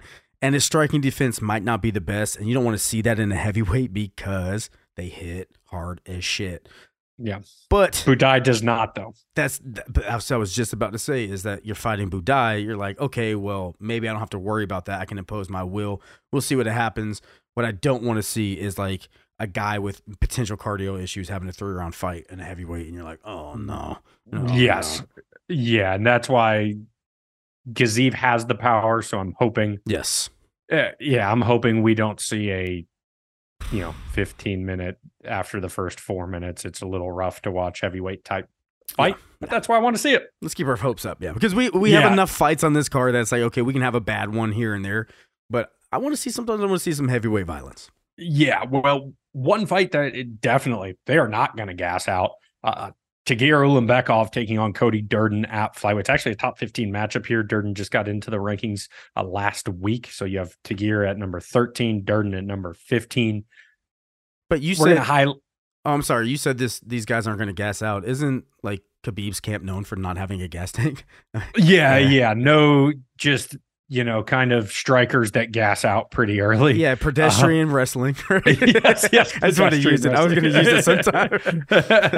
uh, yeah, Ulanbekov is is special. Yeah. he has that that one loss in the UFC to Tim Elliott, where you know Tim Tim Elliott's one of those guys, kind of like Leon Edwards a little bit, where like if you ain't cheating, you ain't trying. Where there's always like one or two things every fight. We're like, ah, that yeah. you know that wasn't great. Yeah. Uh, but it was a controversial decision. That's when Khabib was actually in uh, Ulanbekov's corner and was like screaming because Elliott was holding the gloves Yeah, a, for a sure. lot. And the thing with Ulanbekov though is he fights once a year. He's had six canceled fights in the UFC, and every single one has been on his end, him pulling out of the fight. So, like, you don't get a lot of opportunities from this guy, but he is a smothering, smothering grappler, which we don't always see at flyweight because of just how well people scramble Yeah. and you know little spider monkeys.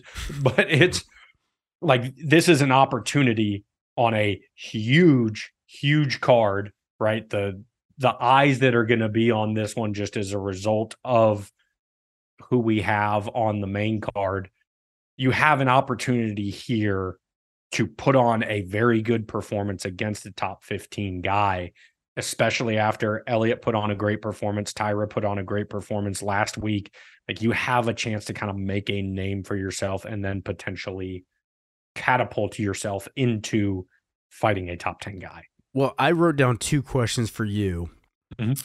For how do you say his last name? Tagir. Yeah, you could say Tagir. Yeah, I'll say Tagir. Ulanbekov. Yeah, for Yeah. Tagir. Do you think? Do you think Cody Durden can outstrike him? And do you think that Tagir can impose his wrestling on Cody Durden? This is Cody Durden's no slouch, so we can say that Tagir has this great wrestling, and he does. But let's not forget who Cody Durden is. as Well, right? Like, so do you Yeah. think that? Let's just say for some reason the wrestling's negated. Who wins in st- striking? My opinion is kind of Durden.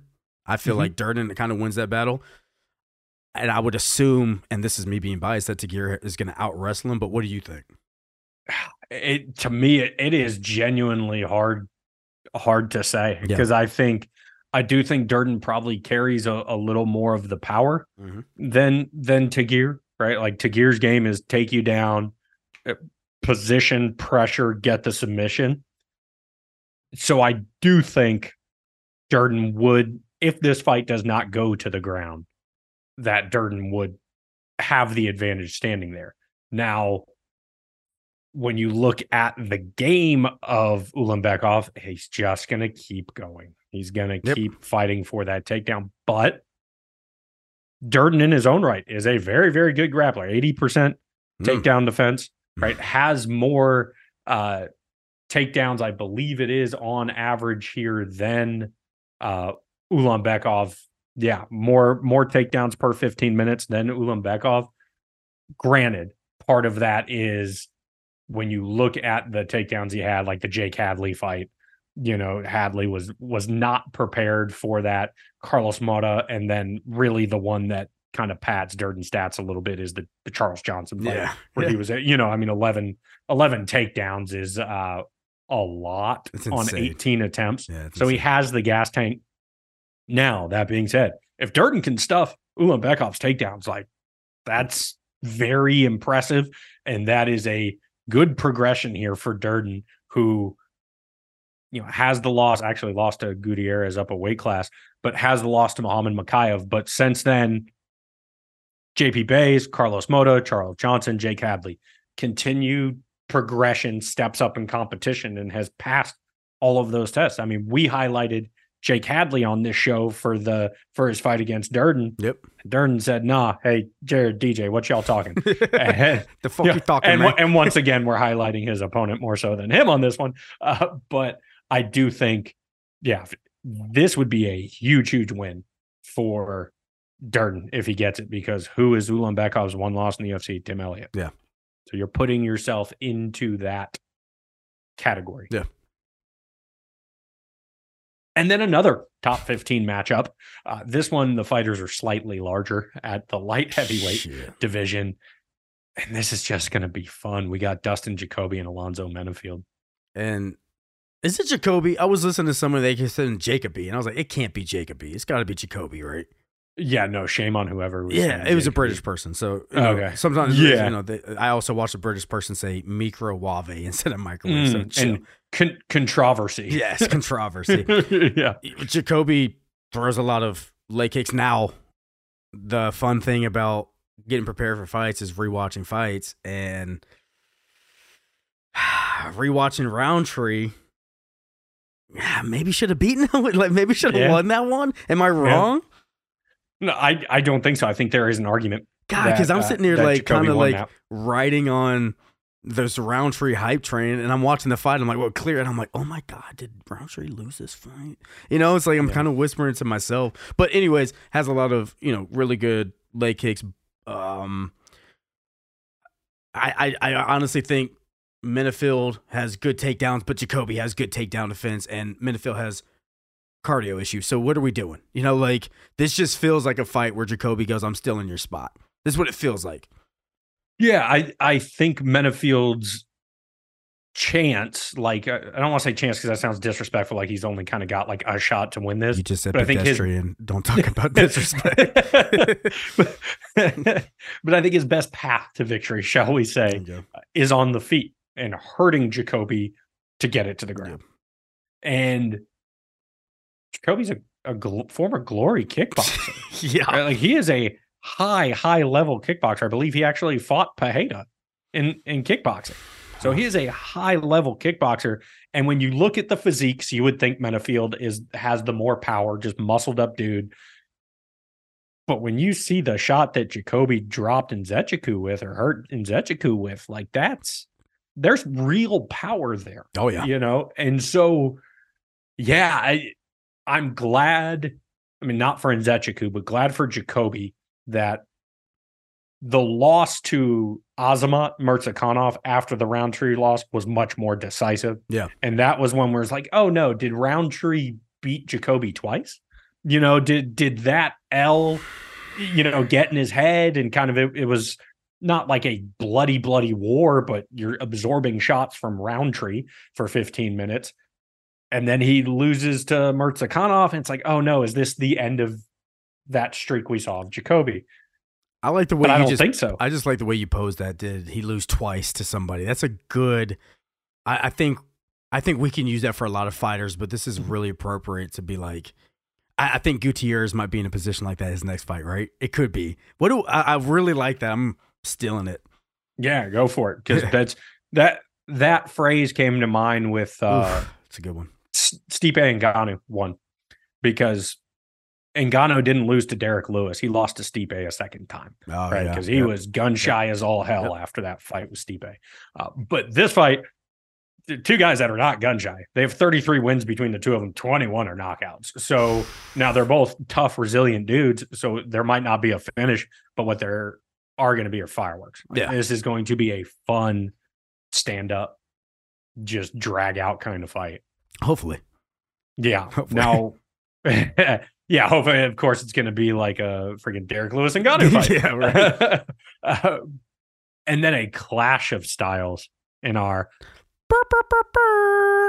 featured prelim. Josh Emmett, Bryce Mitchell, and this is Bryce Mitchell stepping in on short notice because this was supposed to be Emmett versus Giga Chikadze, which it's sad, right? Because Chikadze had been out so long with injuries, and then you saw there's the video out there of him tearing his groin. Like it's unfortunate because we said it after his last fight, like, oh, we want to see Chikadze fighting Yes. again. Like we hope he stays healthy. And sorry if we jinxed you, buddy, um, because Well, he also booked himself too, so it's not like he's just sitting on the sidelines. It's Mhm. unfortunate, and to have a Yeah. video of it's like, dang, Yeah, and you're getting it more and more, right? Like we saw it with Jon Jones too, just because everyone's filming their Yep. their training now. Uh, yeah, it's like we also saw it with uh, Nurmagomedov with uh, Umar, yep, you know, for before the Sandhagen fight. But this is a very interesting stylistic matchup. Like we know the game plan for both of these guys. There's no secrets. There's nothing funky. Josh Emmett is going to wing hooks, trust that his chin is better than yours, Yep. and just wade into the fire. Like that's what this dude does. And he has the power to one touch separate you from consciousness. I want to speak is- on that. Yeah. It's been a long time since he's done that, Mhm. right? So it's like he does have this thing about him, but when you look back, it's like 2019 as the last TKO stoppage he has. Before that, Yeah. you know, same year he has a KO. He has that ability, but he hasn't proven that he still can do it. Bryce Mitchell gets hit in the fucking face a lot. Yes. yes. And that's the thing is Emmett hasn't really done it since the competition has increased. Yeah. You know, when you look at the people that he has fought and not knocked out, now you're you're talking about Ilia Topuria, who He lost. Guess it, what? yeah. doesn't get knocked out. Yeah. You know, you look at uh Yair Rodriguez, guess what? Doesn't really get knocked out. He beat Calvin Kattar, but Calvin Kattar doesn't get knocked out. Yeah. Right? A- ask Max Holloway. I would say Max Holloway proved that. Yeah. Dan Ige, same thing. Mhm. And the only time that we've seen Shane Burgos go out was that re- really weird kind of delayed reaction. Like he got knocked out the next day. it was really weird. yeah, yeah, So eh, Eh, who knows? Like, I think he still carries that power, but it it's also one of those things. Once you start getting into top five, top ten, those guys do not go out the same. It's one of the reasons they're up there is toughness, right? And Josh Emmett, same thing. One of the reasons he's up there is he's tough as shit. Shit. That fight with Ilia Topuria was a ass beating. I mean, he got beat up, and they're asking before the fifth round, like, "Can you fight?" Because his eye is it's closed. Like the fact that they let him fight's pretty pretty wild. Rude. Yeah. yeah. But his eye is closed, and they ask him if he wants to fight, and he goes, "Of course." yeah. Right, like no hesitation in there. That is going to keep him in fights. Now, Bryce Mitchell, you're talking about a guy who has one loss in his to Ilia Topuria. Yeah. And he's somebody who gets touched, but has not gone out. Yep. I mean, Ige hit him clean. Oh, he bloodied him up. Yeah. He bloodied him up. Now, Bryce Mitchell is on short notice, so how is his cardio in between camps? You know, like you, you always have this. I just maybe I just have a respect for like that wrestler background that they're gonna have that mental toughness regardless. Yeah. But you only can do so much. Your your body can only do so much. Your mind can take you there.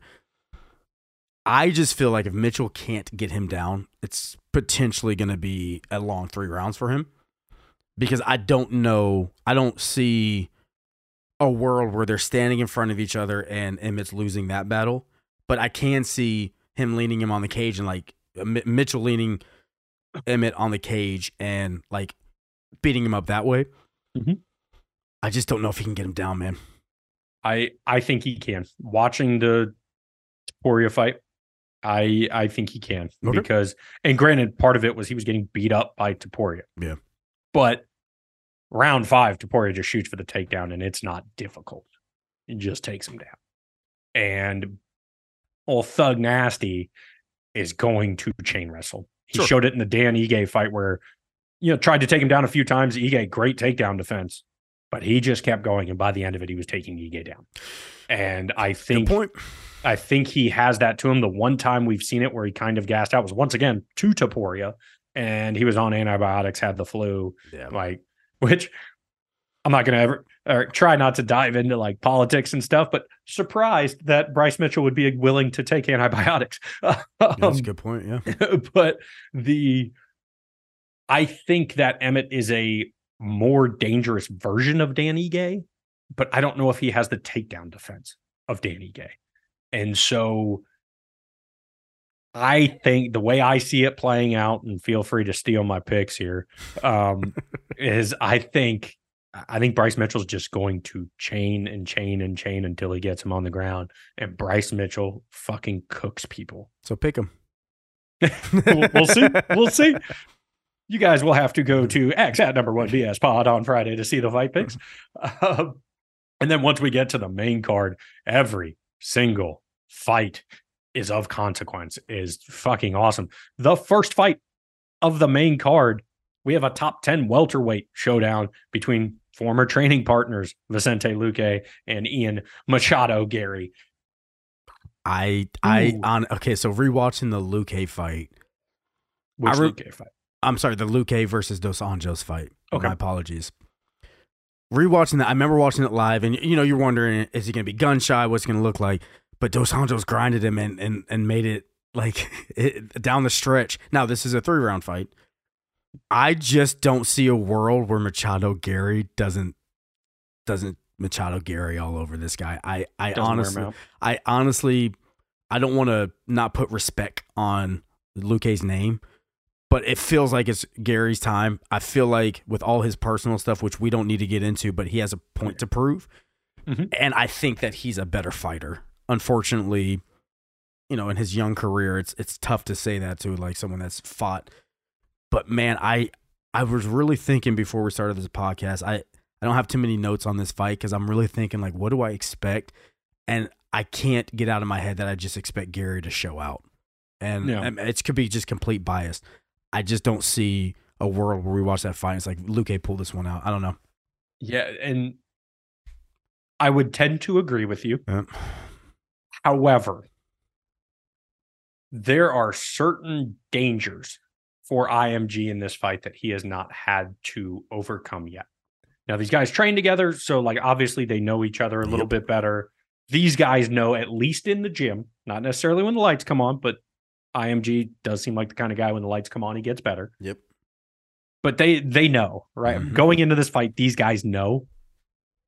But IMG in the UFC so far has not had to deal with the power that Luque carries and has not had to deal with the danger in the scrambles that Luque presents.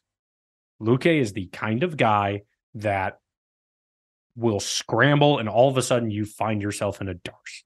Sure. All of a sudden you find yourself in a bad position.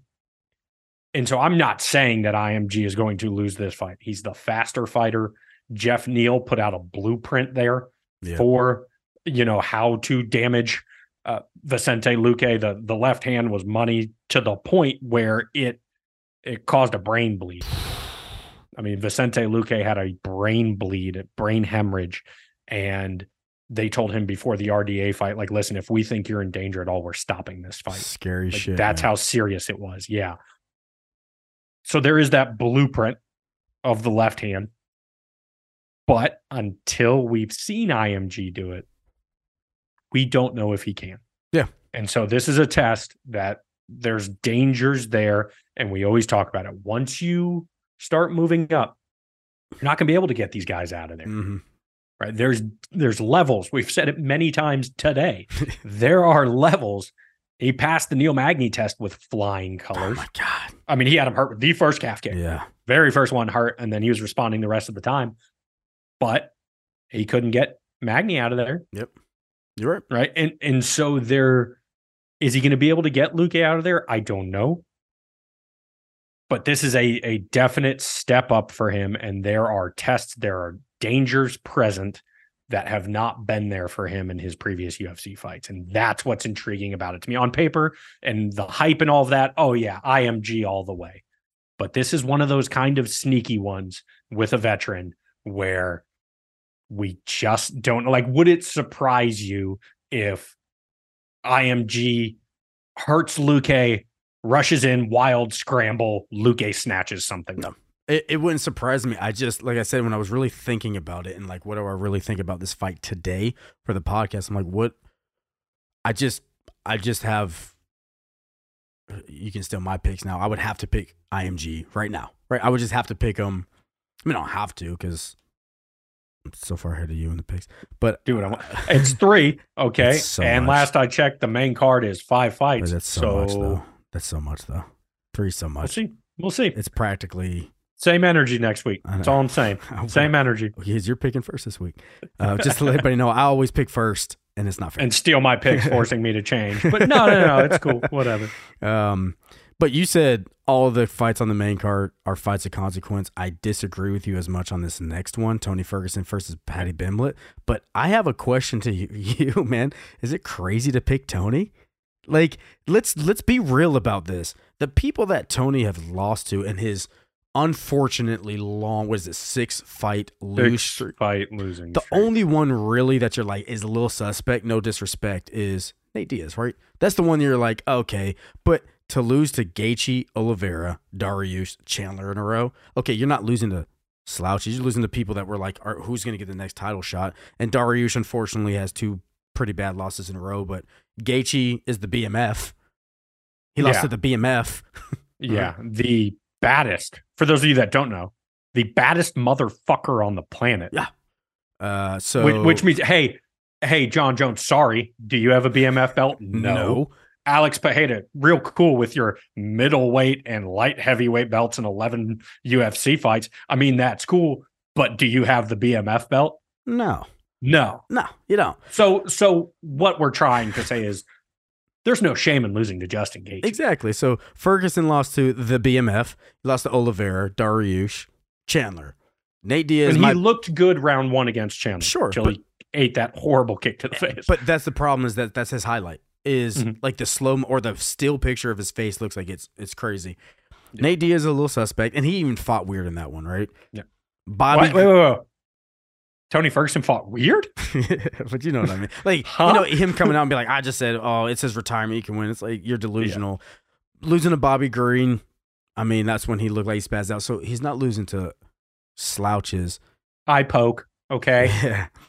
But Pimblett fights with his chin in the air and he gets hit. And one thing that Mhm. Tony can do is hit you. And even with all these losses, we haven't seen Tony get tired really. It's not like he's just wearing out. He still has that. Now he's training with David Goggins. We'll see if that's, you know, I understand fighters being concerned because they're like, Tony Ferguson's tough mentally. We don't.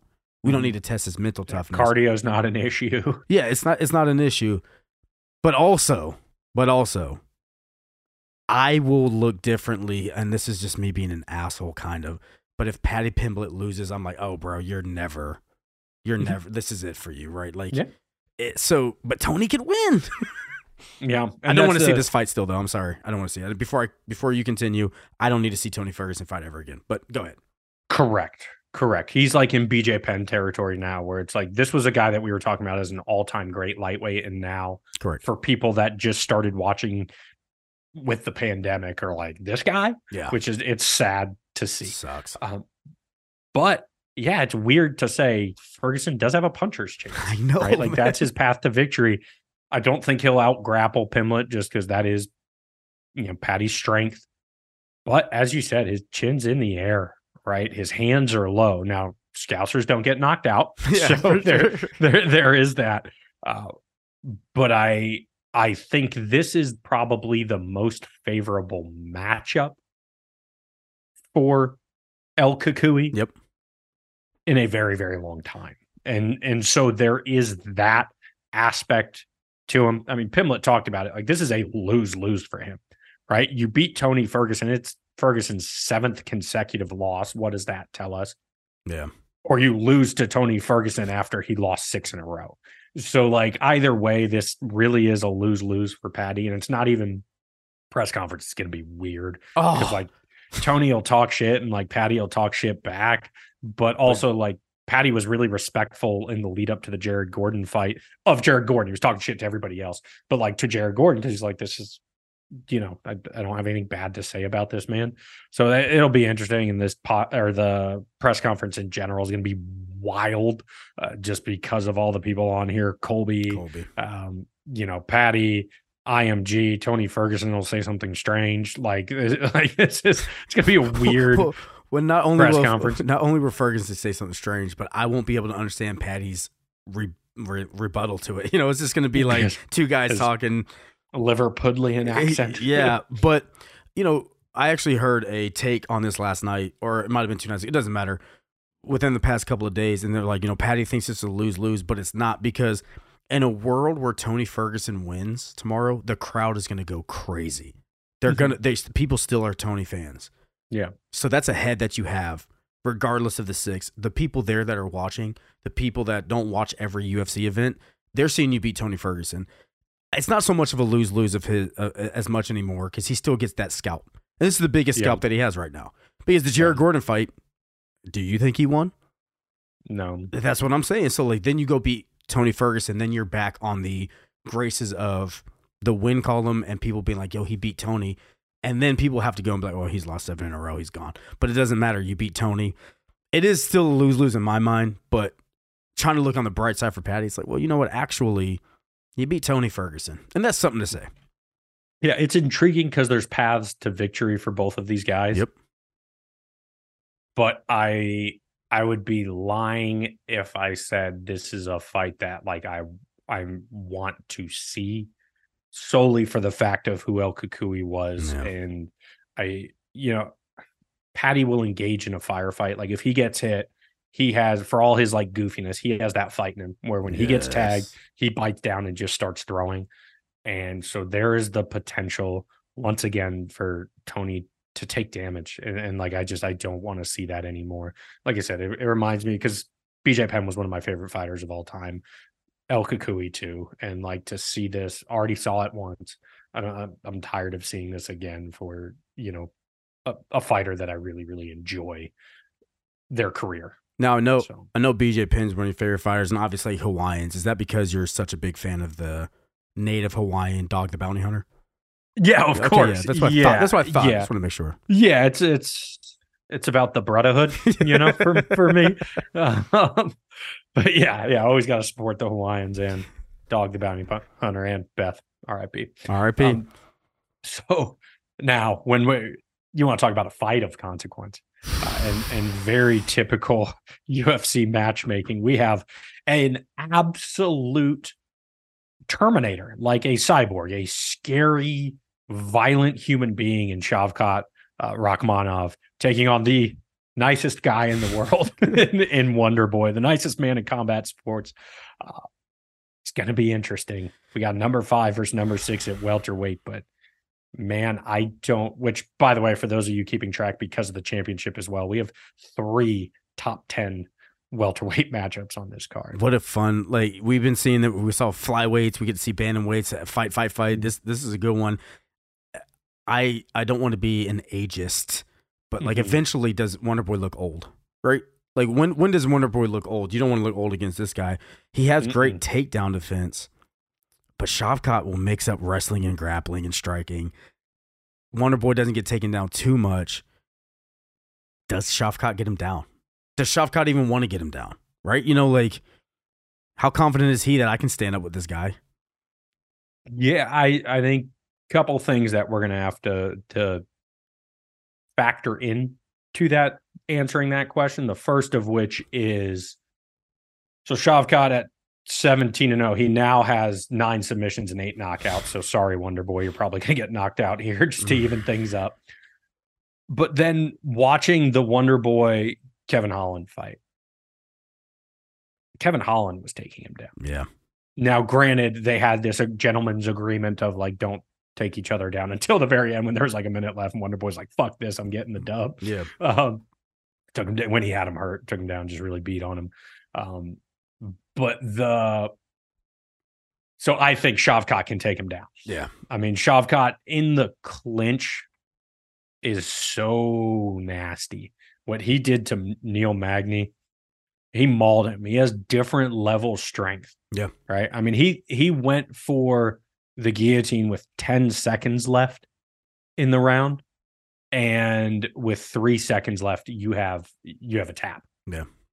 You know, I mean that is scary what he did to Geoff Neal where he kind of had the back I call it a big brother chip because it was almost just kind of like a you know like a headlock. you know like a I mean it was a rear naked but off to the side and just bullied him. Yeah. And then I I just don't know where one how Wonder Boy can win outside of pointing him because Shavkat ate clean shots from Geoff Neal, multiple clean shots. Need I remind you the type of shots that gave Vicente Luque a brain hemorrhage? and Shavkat ate those and smiled at. Yeah. The man doesn't give a fuck. He got his mouthpiece knocked out and you know, you have fighters that are like, hey, ref, he didn't even bother mentioning it. You had DC and Megan Olivi and Joe Rogan and Anik like screaming at Herb Dean from the side about Shavkat's mouthpiece being out because Shavkat's eating clean shots from Geoff Neal with no mouthpiece. Did not think twice about it. Which is just absolutely insane. I mean, I, I guess Wonder Boy's path to victory is like trying to maintain that distance, you know, just not letting him get close. But I don't know, man. This this could be this could be a rough one for Wonder Boy. It could be. I know you're choosing Wonder Boy for this, so just let you know this is this could be. here. I'm trying to reverse uh, psychology. Here. Yeah, well, I figured it out because I'm down three. In order for for me to complete the the rise, the resurrection, we can only agree on one, and so this this might need to be the one. um, but and to take nothing away from Wonder Boy, he doesn't give up on himself. When you look at the Belal fight, yep. right? Like he he got out grappled the whole fight, but did not give up on himself and fought his way to his feet in the last minute. Got some clean strikes off. He's still dangerous on the feet, but I just, I mean, Shavkat, he's one of those guys that as you've watched along the way, he's passed every test, and we haven't really had to worry about the what happens when he's hurt test because he's eating clean shots from monsters. Yeah. And just walking through them. Mm, it's a problem. Yes, this is exciting. This is a very, I mean, if Shavkat puts on that kind of performance, I hope Belal gets the next title shot. I hope Belal gets the next title shot. But if he goes out here and starches Wonder Boy, that's the kind of thing where the UFC rewards that kind of shit. Yeah, but I just- hope they don't if Yeah. that happens because Belal deserves it. But mm, Let's just give it to Belal and let's just talk about these title fights, man. Go ahead. Pantoja versus Royval. yes, Raw Dawg. Raw Dawg. Could this be the year of the raw dog? the year of the Raw Dawg. Uh, Mm. Go ahead and talk about this, man. This is this is a rematch that this is this is the fight to make in this division. This. Absolutely. Yeah. Absolutely. Pantoja, what he did to to Moreno was very, very impressive because he sprinted Yeah. to start the fight. And then it looked like he was gassed out Yep. in those middle rounds.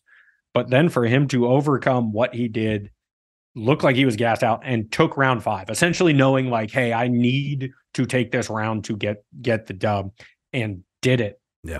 That tells you everything you need to know about this guy because he is somebody who bit of a front runner, right? Like his fight against Royval finished him in the second round. And so was always that kind of bully. And we talked about it last week with Joaquim Silva, where as you start to fade and the guy gets the better of you, what is your response? Pantoja has championship mental. Yep. He has it and he has nasty power. Yep. He has, I mean, black belt, like true black black belt level grappling. Mhm. He has all of that. But Raw Dawg is so the pace that he is going to put on you from start to finish is unbelievable. Yeah. Constant scrambles. I mean, if you get his back, he's go he's going for the roll. He's trying to Granby roll out of it. Yeah. Right. Like he lives in the chaos. And now, granted, Pantoja was able to get the back in their fight. But the only time that I've seen old Raw Dawg not just perpetual motion is when uh, Bontorin was able to kind of control him in the grappling throughout that fight. But then, hey, guess what?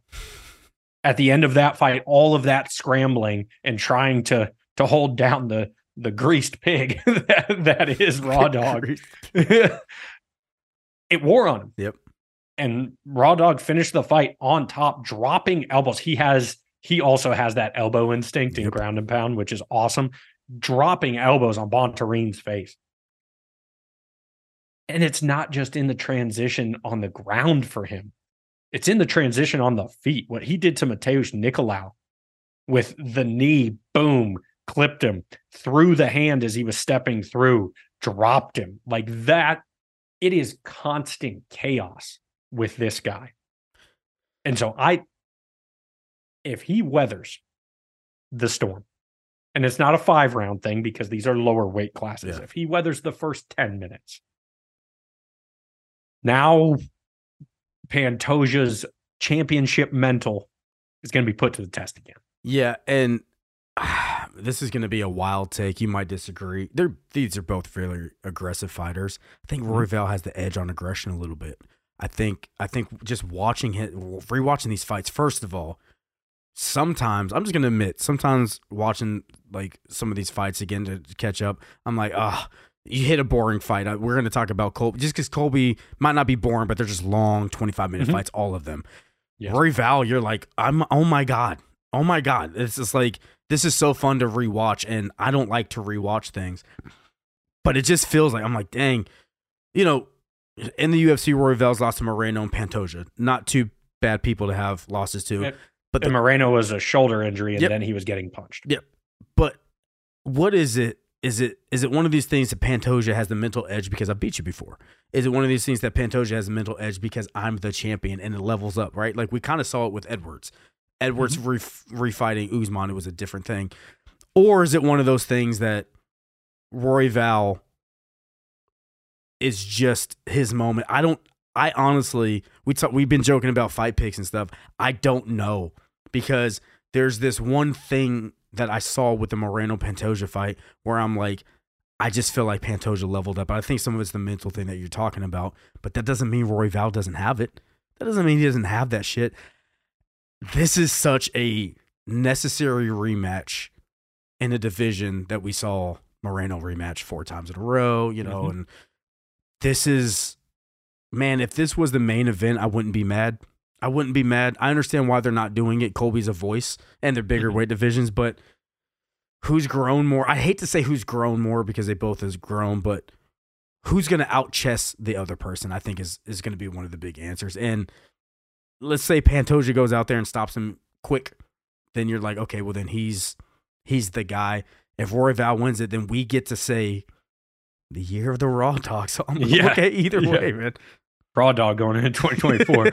um, but the the thing about it is Royval's never out of the fight. Like that's the thing about the chaos that he brings is he could be getting he could be losing the fight, but unless he is tapped out or is unconscious one way or the other, he's not out of the fight because of those moments of chaos. He Yep. can catch you. And we saw it with the Kai Kara France fight. Kai Kara France, who has at 125 has serious power, Mhm. dropped him and thought he had the victory. And Royval was like, nope. Yeah. We're going full Tasmanian devil, and that's what I think of when I see Royval fight. Is it's just like a fucking tornado, and there's with that limbs 100%. flying and shit happens. Um, but that's all of a sudden he stepped out of that tornado with the victory, right? Yep. And so that is what's so intriguing here. Pantoja's a li- I mean, they're flyweight, so there's always going to be pace and chaos. But Pantoja's a little more of what we think of of higher weight class fighters, Yep. where he's putting everything into his strikes. Part of the reason he gassed out a little bit uh, in the the Moreno fight, which by the way, Moreno is weighing in as the alternate on this one. But the Cool, but I want to see these two fight. yeah, hundred percent. Yeah. But what happened in that fight was during those times. I mean, Moreno is a boxer at heart. So when Pantoja was a little tired, he was getting his face boxed off. Yeah. If you're tired and there's a the mental lapses are starting to come here and there, it's a lot more consequential in transition Yep. in those moments of chaos as opposed to like, oh, I'm tired and my defenses aren't quite there, as opposed to like making somebody think and react Yep. to wild shit going on. This is since this fight was announced on, on all you know message boards, all those kinds of things. Whenever people, what's the fight you're looking for? This one. Yeah. This is This is the one that I've been looking forward to the most of any fight this year since it was announced. Yeah, this is this is huge. This is just huge for like this is those heart that we talk about it. They're walking to the cage, our hearts are beating. You and I are probably texting each other like, "Hold shit, here it goes," and then mm-hmm. Like making sure there's no distraction for that moment to be like, "I want to be like glued." This is a great fight, and then unfortunately, you know, you might have Moreno winning his next fight. You know, it's it's this division is just fun. It's just yeah. fun. Then we have Moreno Albazi. Abazi I on, on the outside looking Yeah. in.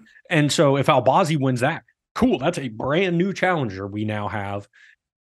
Or if Moreno wins that, regardless of who wins this fight, Yep. because Moreno Pantoja, arguably fight of the year, if it wasn't its three best fights of the year, Mhm. you know? So you have that rematch, cool. Or you have the Moreno Royval rematch where Royval got hurt in the first fight. So cool. So yeah, exactly. So cool flyweight it is just awesome. Yeah. at, at this point there's so many intriguing matchups. The skill level so high and i love it because of the pace because of the chaos that that happens in some of these fights. And we have chaos in our main I was about event. say, speaking of chaos, yeah, old colby chaos covington which is weird because he does not have a chaotic style. Um taking on old rocky edwards and this is one that I another one where I genuinely don't know how it's going to play out. Okay, but let's let's before we talk about this fight, how did this even get happen? Like, how did this even happen? His last five and a half years ago, Colby Covington fought a UFC fighter that's still on the roster. It's insane, right? It is insane. Yeah. Um, I think, I think it's a shame because Belal should be in this position. Mhm. That's why I hope that no matter what happens, they give it to Belal. Hmm. But talking about this matchup, I'm just going to pose the question. It almost feels weird because if Covington wins, do you feel he's the best welterweight on the planet? You know what I'm saying? It's it's Yeah. the and, and that doesn't matter, right? When when Conor won the lightweight belt, we didn't feel he was the best lightweight, but he was whatever. That that's not a problem. Yeah, right matchup, all that. But here's the thing, though. Colby can win this fight because Colby, I think Colby can compete and beat anybody in the welterweight division. I think Leon can compete and beat anybody in the welterweight division. It's not a Mhm. bad matchup at all, dude. It's not a bad matchup. I think there's some, I think there's some questions that are different than the Usman fight for Leon Edwards. I think the difference that Colby does that Usman doesn't is Colby will try to take you down all night. Usman doesn't mind standing up. Colby will put you against the cage. You buck him off. He goes back. You buck him off. He goes back. He you punch him. He comes back. Does Edwards have the gas tank for it? Yeah, You know? that that's what I'm. The gas tank and the re- and the distance. Those are the two things that are going to make this fight because Colby does not have the range of an Usman, Mhm. not quite as long. And I think plus, I mean, Colby does throw some kicks, but not a ton. He he is actually switching to an orthodox stance to try to get the calf kick on Usman. Mhm. in, in their second fight early on until it till it really wasn't working. But the he's primarily a boxer, and so Leon Edwards has great footwork. He used that to dictate range against Usman. Now, but as the fight went on, Usman was able to get into range to go for the takedowns, and it was it was Edwards's takedown defense that was then showing up. Yep. But early on in the fight, that it was fought at Edwards's pace. Mhm. So if Colby comes out and just pace, pace, pace right away, Which he will. he might shoot for seven takedowns in the first round and get them all stuffed. Yep. But round two, round three, round four, round five, is Edwards still going to be able to do that? And we know Edwards is never out of a fight, headshot dead, right? Like we all we all know it. But Which how brutal was that during the second Usman fight? The whole crowd just Oh. chanting headshot dead. Yeah, you want to talk about a mental. But here's the thing, and Edwards broke in that first Usman fight. He looked broken. Obviously, mm-hmm. he didn't give up, but Yep. he look. I mean, the commentating before the beginning of the fifth round was sad to hear. To, to Mhm. hear about a professional fighter like he's broken, you know, DC's really just being like, this is what it looks like when a man's broken. It's what it looked like, and sure, he got the head kick, the the the highlight reel of all highlight reels. Mhm. But Colby Covington can break you that way too. And let's also not forget that in a three round fight with Nate Diaz, when he got hit at the end, and he's a little bit more. Oh, sorry, five five. round. Yeah, yeah, yeah. You're right.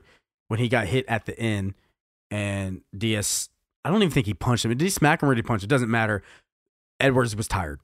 Colby's Yeah. going to get you tired. Now, Edwards leveled up too. Mhm. I just this one's so hard to say because there's that little bit of personality bias, and I'm like, man, fuck Colby Covington. I hope he loses. But let's just talk about his fighting.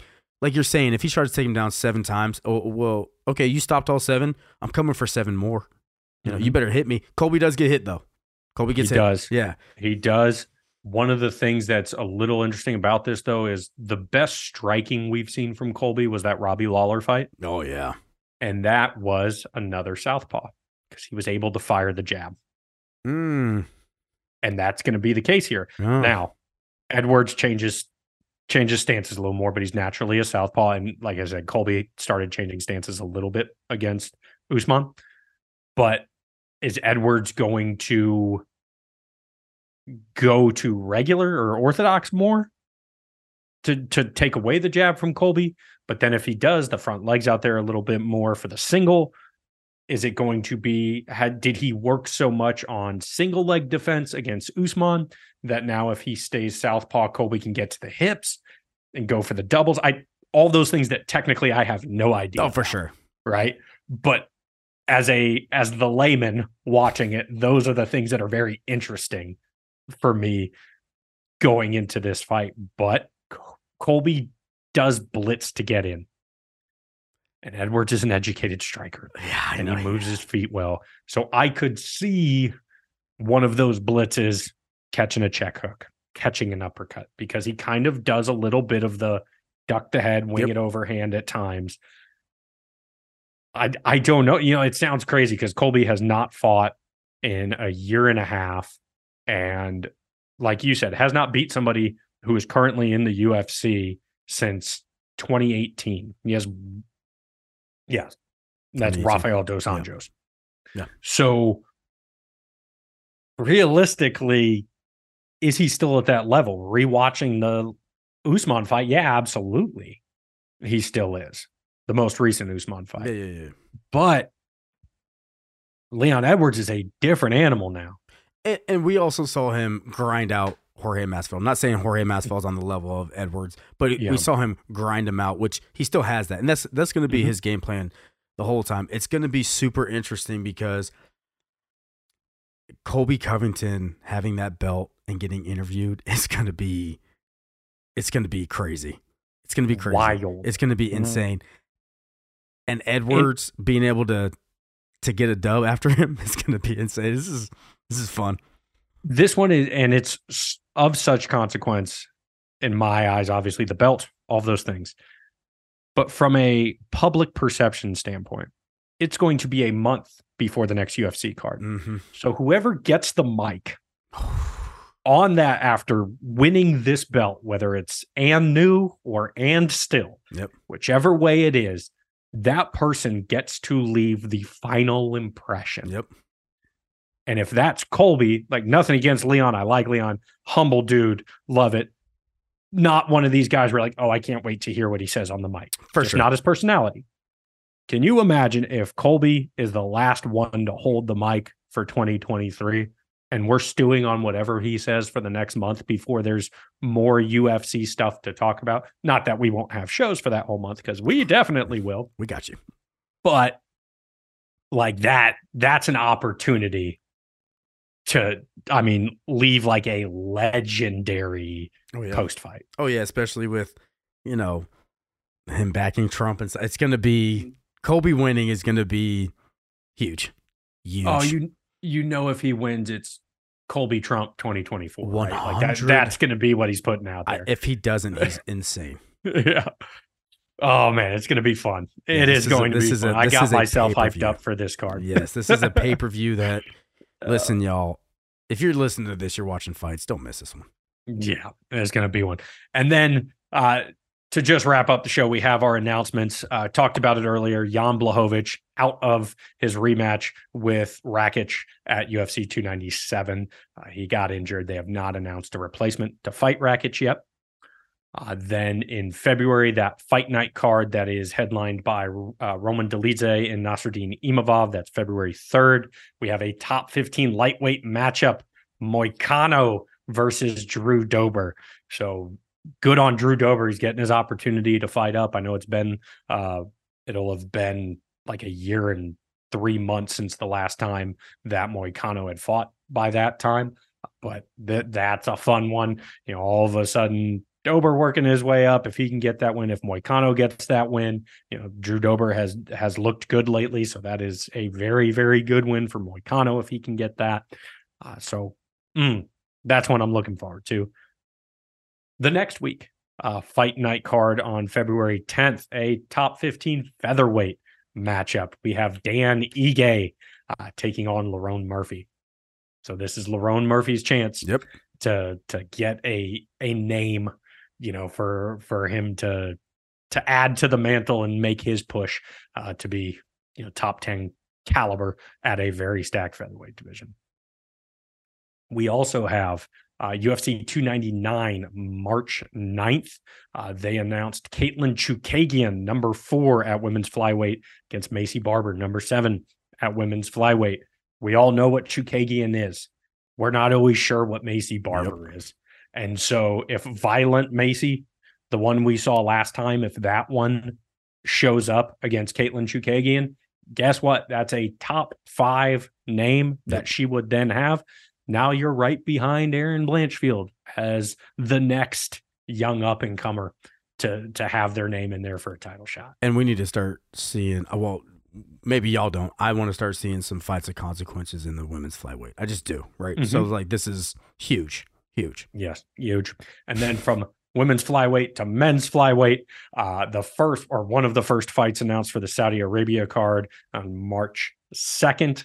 Uh, and we alluded to it earlier. Muhammad Mokaev, the number seven ranked flyweight, taking on Alex Perez, the number seven ranked flyweight. Now, Alex Perez, we all know, has had a an abundance of fights canceled. Um, Unfortunately, he's one of those guys that's just a little snake bitten. And Mokaev, when Tatsuro Taira called him out, and once again, this is a fight that I don't want to see for a couple of years. But when Tatsuro Taira called him out, Mokaev posted, Hey, Perez is known to not make it. So if he doesn't make it, I'm not like these other top 15 guys. You, you can have the fight. Mm. Yeah. Okay. So Okay. interesting. Okay. Yeah. Okay. Yeah. So interesting. And then we don't like to get into rumors, but one that got me tingling a, a little bit. Uh, it's rumored for either UFC 298 or 299. So either February or March. Jack Della Maddalena, Gilbert Burns. Please make it happen. I for some reason Gilbert when you told me about this, and you're like, dude, did you hear that announcement? Sometimes Gilbert Burns just doesn't pop in my head. Please make this fight happen. Please Yes. make this one happen. This is huge for Jack Delamata, Lena. Whew. Oh, absolutely Ooh. huge because Burns still has the name. Now, granted, Burns, his last two wins are Masvidal and Magny. Yep. Right. Because he had that loss to Belal. So that's, we don't know what if Burns is still what we have come to know Burns as, but you got a young killer Yep. and Jack Della. Th- That'll be a fun one. If that fight does come to fruition, really, really looking forward to Oh it. yeah. Anything else on your end? No, sir. All right. As always, appreciate y'all for listening. Love and respect. Later.